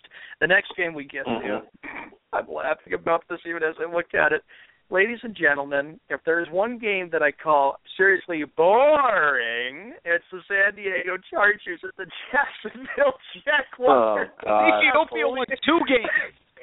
Ethiopia has two games. Ethiopia has two games for Sunday. I knew you were Hey, going to say Frank. Frank, I think. Frank, buddy, I think we might run the gamut on Ethiopia once we get to the Monday night game. But go You ahead. know what? I don't think Ethiopia. All right, the master, the, the master of coming up with Ethiopia. Frank, you go first, then we'll go to Josh and the Let me San just Diego say- Jacksonville. Given Ethiopia these two games, I think they will permanently hate the NFL afterwards. They'll probably say, "No NFL, we don't want a team. Get as far away from us as possible. No NFL, please go away. We don't want you in our in, in our nation." Guys, I gotta take, believe it or not, guys, I gotta take Jacksonville in this one. I honestly think there's something wrong here. Jacksonville Guys, for Frank. I'm taking Jacksonville. Listen, has it ever occurred to you that there's something wrong with this San Diego Charger team? And maybe, just maybe, it has a, it's a psychological effect, effect that Los Angeles next year. I'm telling you, I think with what I saw last week and what I've seen the last few weeks from the San Diego Chargers, I think the possibility of Los Angeles is really a huge distraction.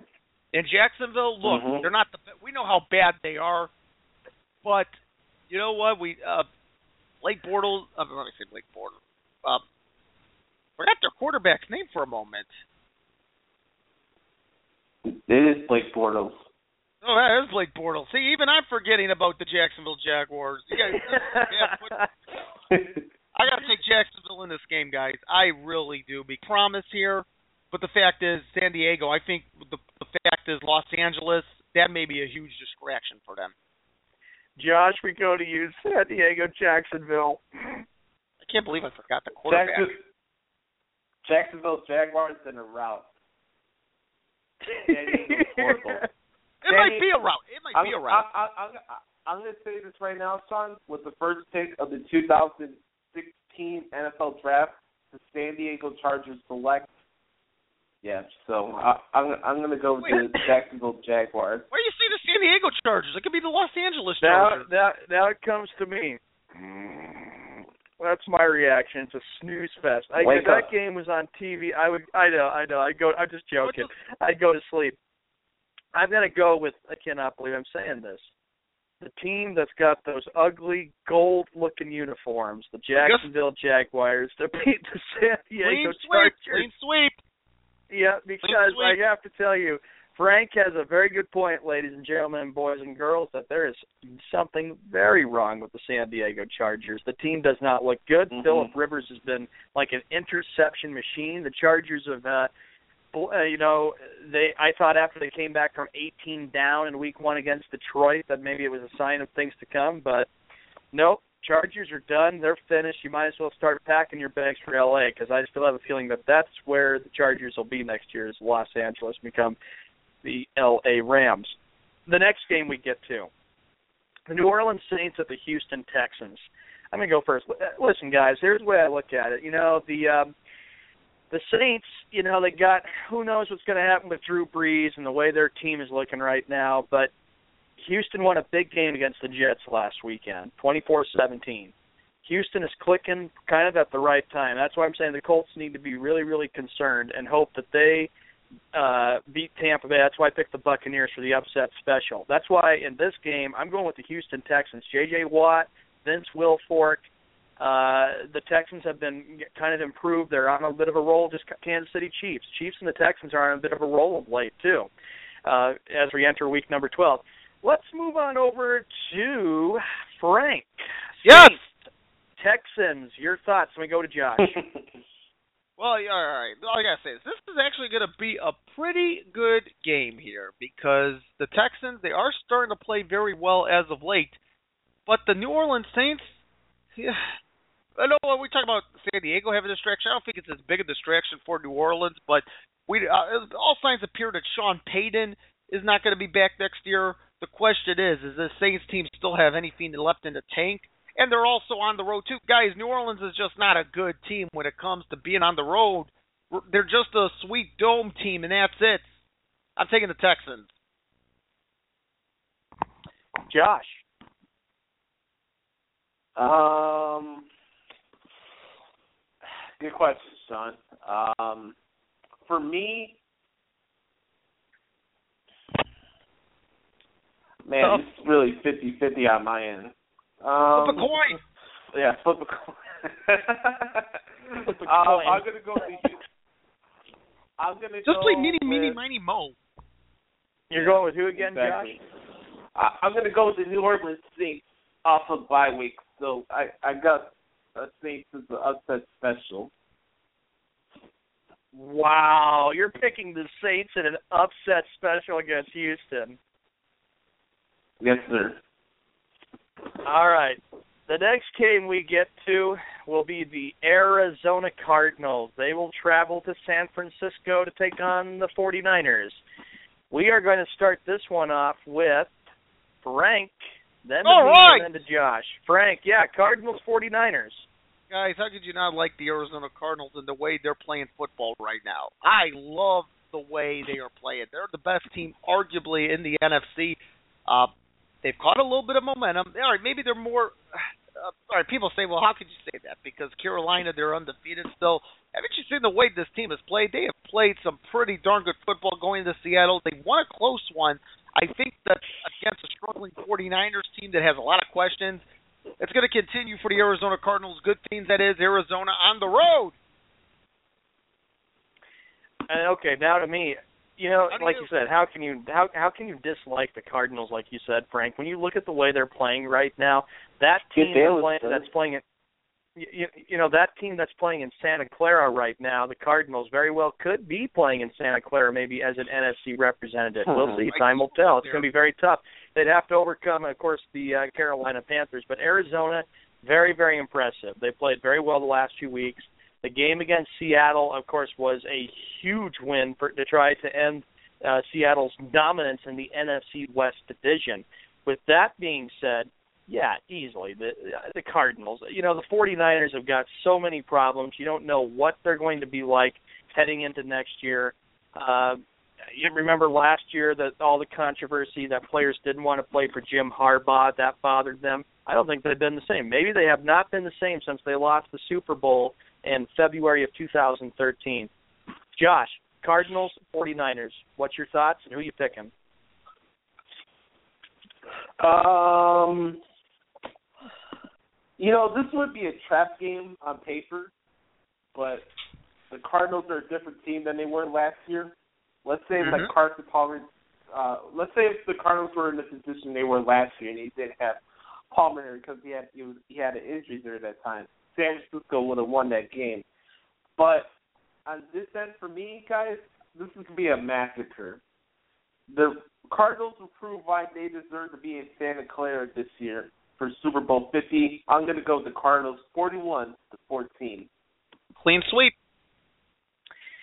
The next game we get off to, it'll be in Seattle, Washington. It'll be the Pittsburgh Steelers. They're traveling all the way across the East Coast, taking on, I guess, the Seattle Seahawks. There's the foghorn again. And the man, and, and the man that's chanting boring. We turn it to you, Josh, to start off first. Who you like in the Pittsburgh Seattle game?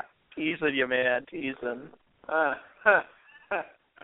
um, I, I, I, I could care less about this game. I know Pittsburgh won. It, it was kind of odd situation how you had Ben Roethlisberger as your backup quarterback, but um,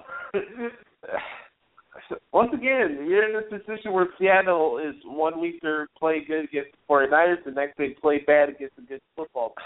It'll be close, guys, but I'll go with the man, man. I, I, I, man, man. I'll go with I'll go with the Seahawks at home. Frank, your thoughts on the Steelers, Seahawks? This Pittsburgh Steelers team has been beaten up all year.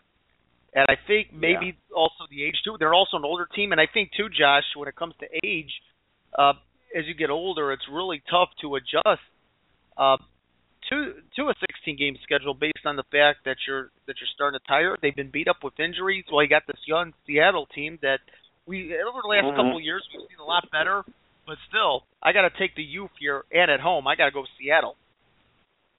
Yeah. Me,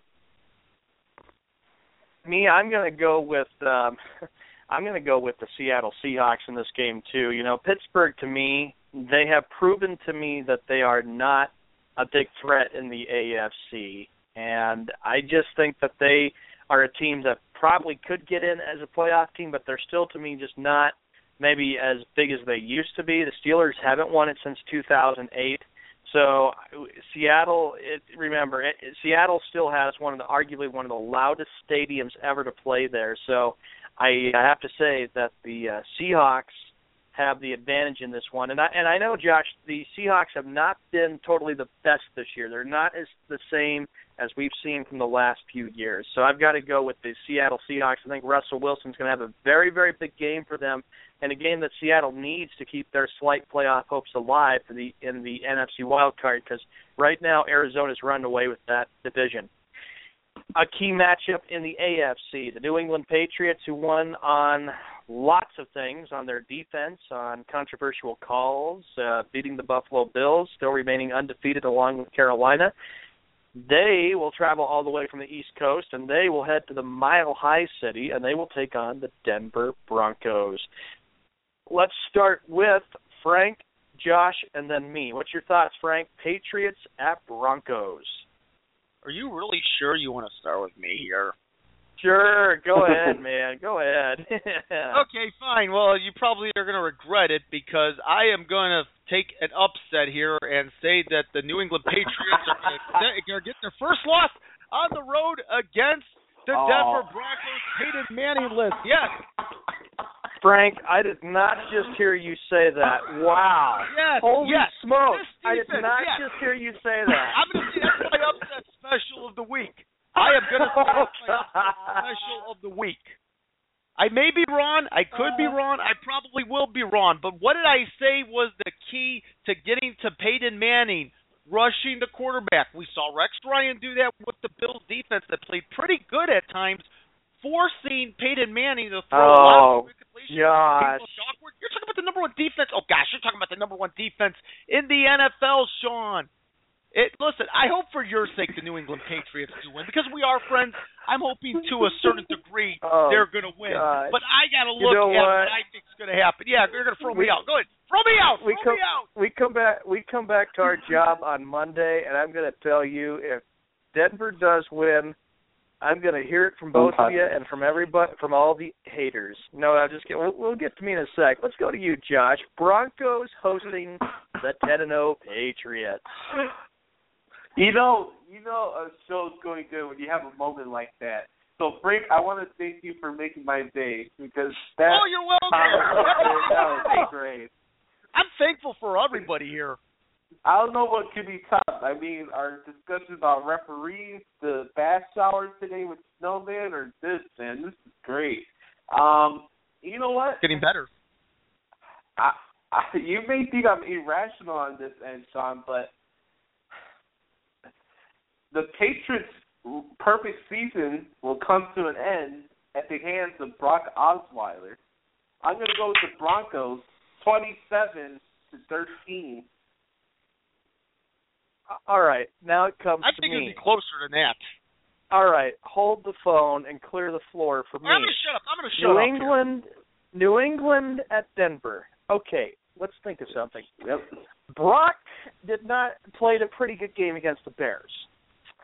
The Patriots won their game and they are ten and zero.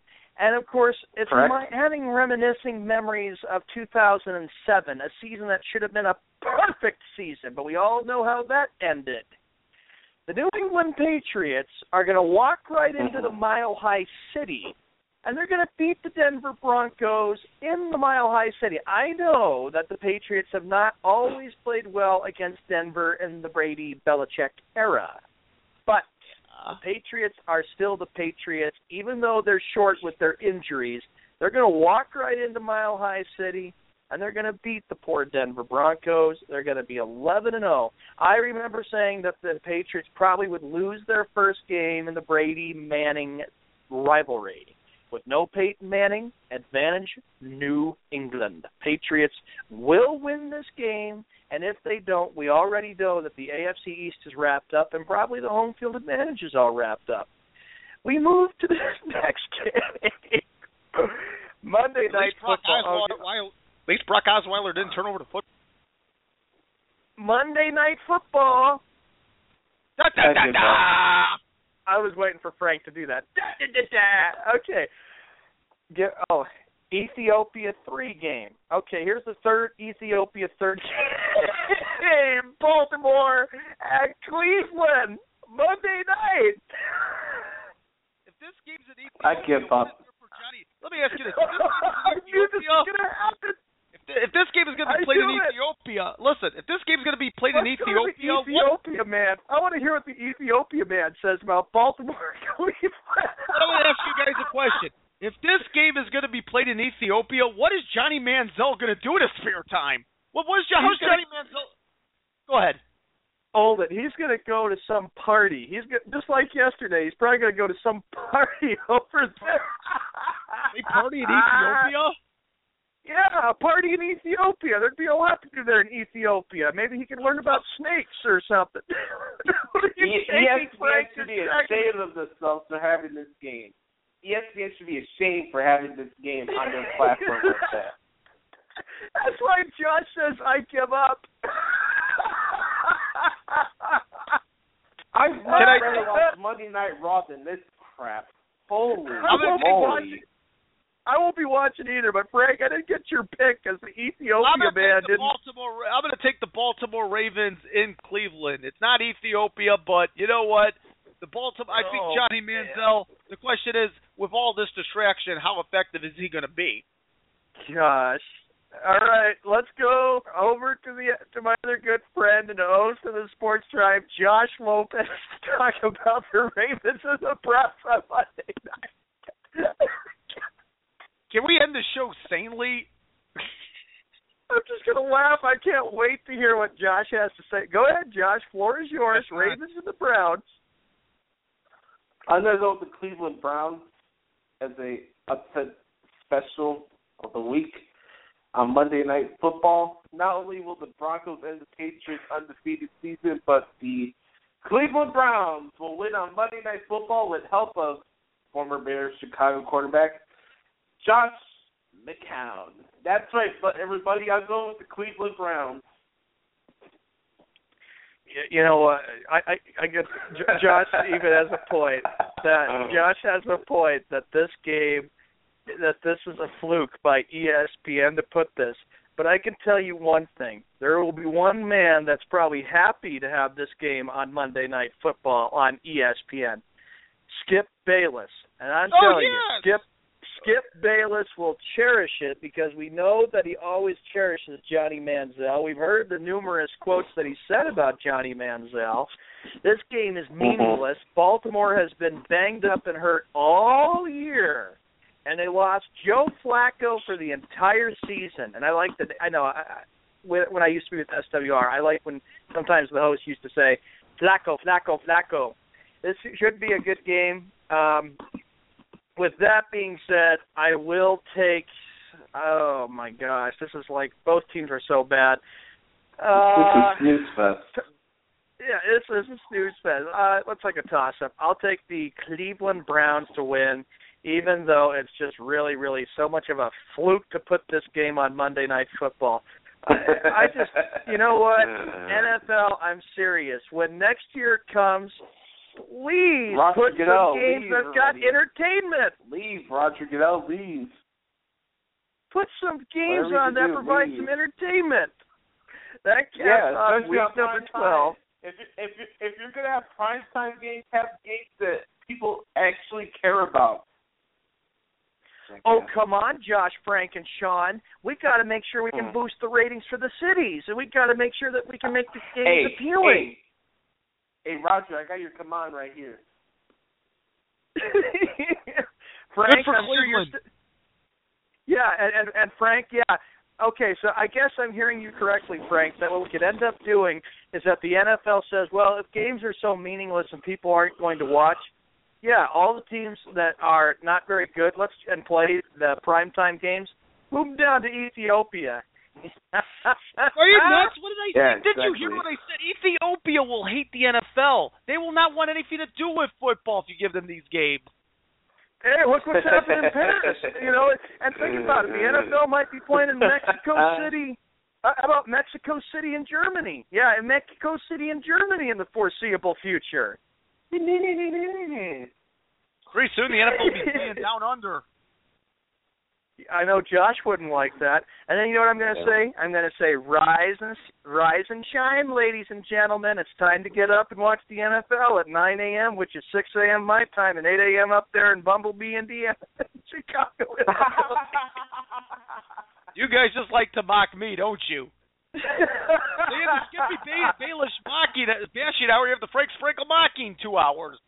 oh gosh, the games in London Bumblebee, are such a Indiana. Yeah, the, yeah, I yeah, I know I can get for Frank. Yeah, hey Frank, yeah, happy holidays. How's life treating you in Bumblebee, Indiana? I was like, treat me a bubble. How, how, well, that depends. Well, I'm doing fine. Hey, how's your bowling game? Uh, bowling game will get better. I Ah, remember everybody. I go, still have. There you go. You hit me with that. I knew that was coming. I gotta give the win to Frank on that one. Has St. Hey, Louis uh, called he- you up? Has, has the National Hey. Bowling Hall of Fame in St. Louis called you up yet? Hey, are you gonna be throwing gutter balls on Thanksgiving Eve? Well, actually, as a matter of fact, we have uh we have no bowling this week because there are other families and kids are out in the bowling league, so I got to do it next week. So great, I got plenty of time to practice and still remember that I still am arguably the bowling master who gets a nice haircut at Walmart. That's right. No, you're yeah, you're Yeah. trained the man. Not that, yeah, you're you're not only a Walmart haircut getter, but you're a rat bastard that uh gets gutter balls every chance you get.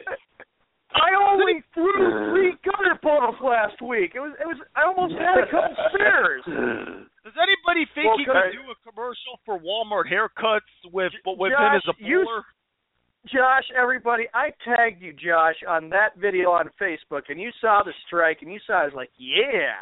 Yeah, okay, one strike. You didn't show me the rest of your bowling adventures. You didn't give me a full breakdown of what you did. Okay, 106, 108, and 123. 123 was the best one I bowled for the third game. yeah. Yeah, that's Pablo Sandoval's batting average, by the way. By the way, You know, guess eh, eh, eh, oh, don't pick on the panda like that. Come on. Sean, Sean's gonna be thankful he got that strike last week. Yeah, I was very thankful. I got a lot of a lot of stuff, and of course thankful for a lot. We'll get to that in just a second. But uh anyway, While- ladies while and we're gentlemen, that busting- hey, while while we while we're busting each other's chops, uh, we're about to wrap up the show right now. Uh, you guys have any final thoughts before we head out of here? We're gonna end I was it going to early say- today. Yeah, yeah. Yep. I'm just going to say that that that caps off, like Josh says. Uh, you know, we're getting ready to get out. That caps off week number 12 of the NFL. On Monday, we will make sure to go over all of these games for the NFL. As I cannot believe it, everybody, that week number 12 of the NFL, the whole season going so fast. It always goes slow, starting every time when preseason comes and September is there, and everybody's kind of happy the NFL is back. I'll go first. Uh, Mhm. Final thoughts. Well, I think with you know with not much time left, I'm going to just kind of mention this too. Talk about some things that uh, to be thankful for, as you all know. Well, I just want to say that I'm very, very thankful, of course, for family, for friends, for the wonderful year I've had. I've gotten through a college course. I'm not trying to get off subject here, Josh, but I'm just telling you that. And I think also I'm very, very thankful that uh, for for Nash Carey, I thank you, Nash Yeah. wherever you are. Thank you for giving us, giving the three of us our opportunity to keep our talents going for the Sports Drive. I know I keep saying it. We're going to get better every day You we keep doing it. it. We, you know, we know mistakes are going to be made, but the world is full of blunders and stuff. And I'm and a Yes. part of the show that I'm very very thankful about is I'm also thankful to be working with two great guys. Amen. One guy named Josh Lopez, who's the big Bulls, Blackhawks, and White Sox fan, and Frank Sprankle, the big Bulls, Blackhawks, and Cubs fan. As a Bostonian sports fan, it is an honor and a privilege to be working with you guys because I have a lot of fun. And yes, I'm also thankful that we can also have the snowman on. I really enjoy Yeah, the he's a- snowman and his humor. He is just fantastic when it comes to Skippy Bayless Bash Hour. So I'm just so so. I think you're right. We all have we know that when we started the show and we put th- this project together a couple weeks ago, starting in late October. Uh, this Yes. was a quick work in progress. We had a lot of things we had to learn, especially with doing a new link. Now let's go Mhm. to you, Frank. Uh, is there anything maybe you're thankful for? You got any final thoughts? And then Josh too. I'm not trying to take over the show, but Well, you know. Well, from the standpoint of the show, I'm very thankful for the fact that I can rip into your bowling game as well as the WWE. uh, I'm thank- I, I'll tell you how thankful and how blessed I am for that. But you know what? It's also the time. See, that, see, that's the thing. That's the fun we're having here. Don't people get it? People got to get it. When you if you want to be in sports talk radio, you cannot afford to take yourself seriously. That's the number one rule here. You got to enjoy your company, enjoy your callers. You got to have fun with them. You got to joke with them. Yeah. You got to rip into them, but you know what? You do so in a politeful and respectful manner that's fun. And you know what? If you want to be in sports talk radio, it's great, but you can't take yourself too seriously. That's the number one rule of sports talk radio. Don't take yourself too seriously. Boy, I can't tell you how thankful I am for Nash Carey for for giving us this show, as you said, Sean, for all for the both of us, how blessed we are, and yes, Brian Snow too. But personally, I'm thankful for uh, my uh, health. My health is certainly. Uh, I, I've I've been exercising this year, eating right. Not on Thursday. I won't be eating right. I'll be eating a lot. Uh, but I'm thankful for my health. I'm definitely thankful for my family and the outwarming support I have.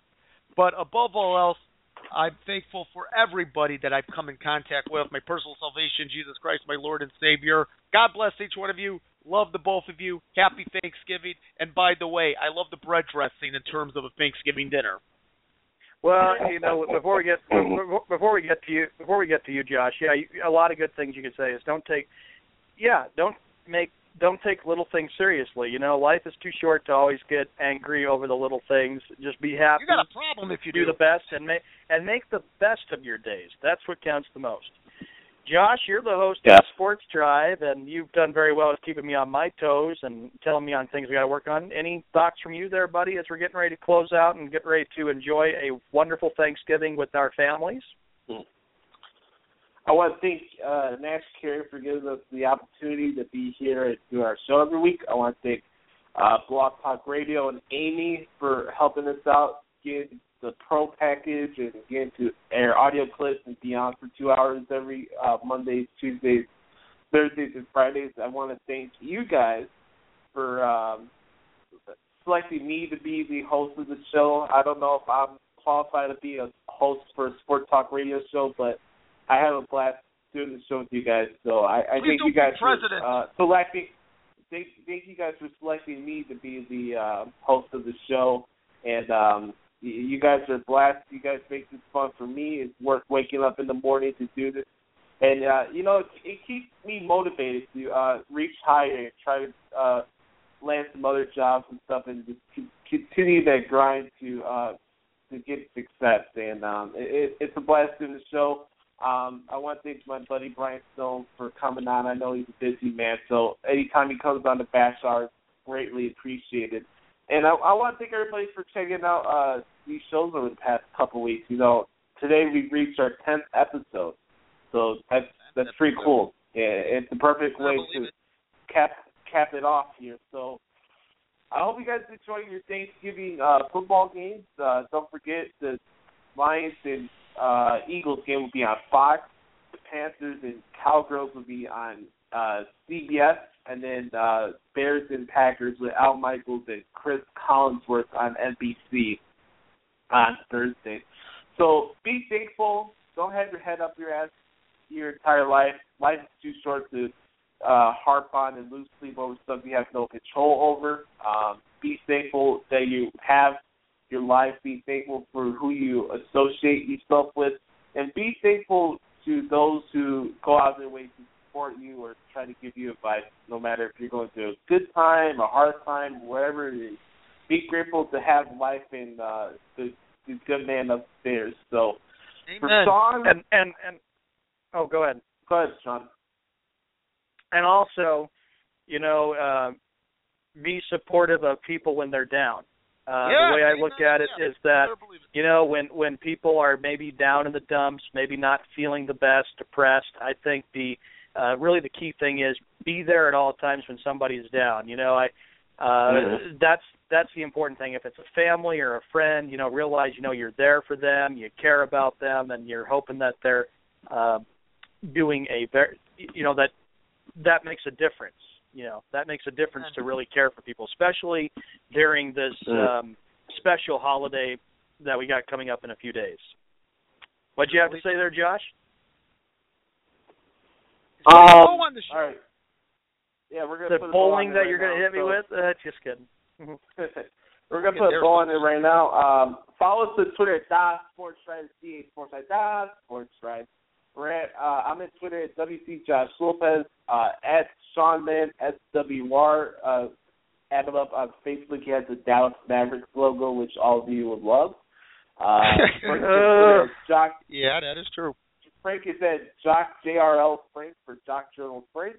Check out jockjournal.com. We'll be back on Monday. Uh, if you ever miss an episode, go to the on demand uh, section. Just go to jockjournal.com. Go to the Jock Journal Radio section. You'll find our on demand episodes of the Sports Drive. Check it out on iTunes, Stitcher, wherever you get your podcast from. For Sean Mahon, Frank Sprankle, my name is Josh Lopez. Let's play the Skippy Bayless Bash Hour one more time before we wrap it up. To have I'm some fun. Why not? I'm thankful for that. It is time for the Skippy Bayless Bash. Skip Bayless talks crap all day long, and now it is our turn. We all know Bayless is a moron, but now the Jockstars fight back. Ah, that's great. Happy That- that- Thanksgiving, that everybody. obviously is amazing. Happy Thanksgiving On behalf of my- Sean Mahon. Oh, on- on behalf of my- involvement. Yeah, on behalf uh, of myself, happy Thanksgiving to everybody, and thanks all the listeners for listening to us. Yeah, for Sean Mahon, Frank Sprankle, my name is Josh Lopez. This is Sports Drive here on com, And we will talk to you on Monday. Have a great week. Don't don't OD or eat too much. And don't kill over. Don't kill each other on Black Friday. That's all I ask. All right, we're out. Please. Be safe. Bye bye.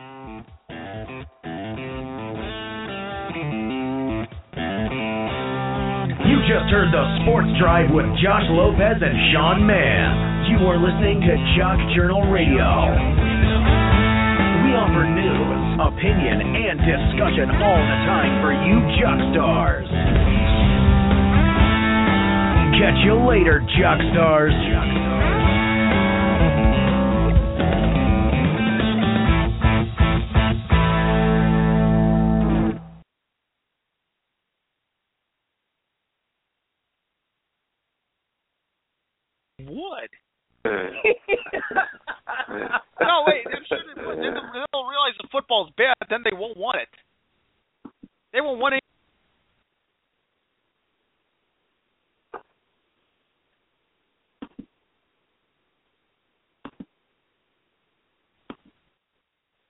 One big smile. One big Good God point. bless. God bless. God bless, guys. Bye bye. God bless Frank. See you later, bud. Happy thank Happy Thanksgiving, Josh. Frank. See, see you later, bud. See you later, bud. We'll talk.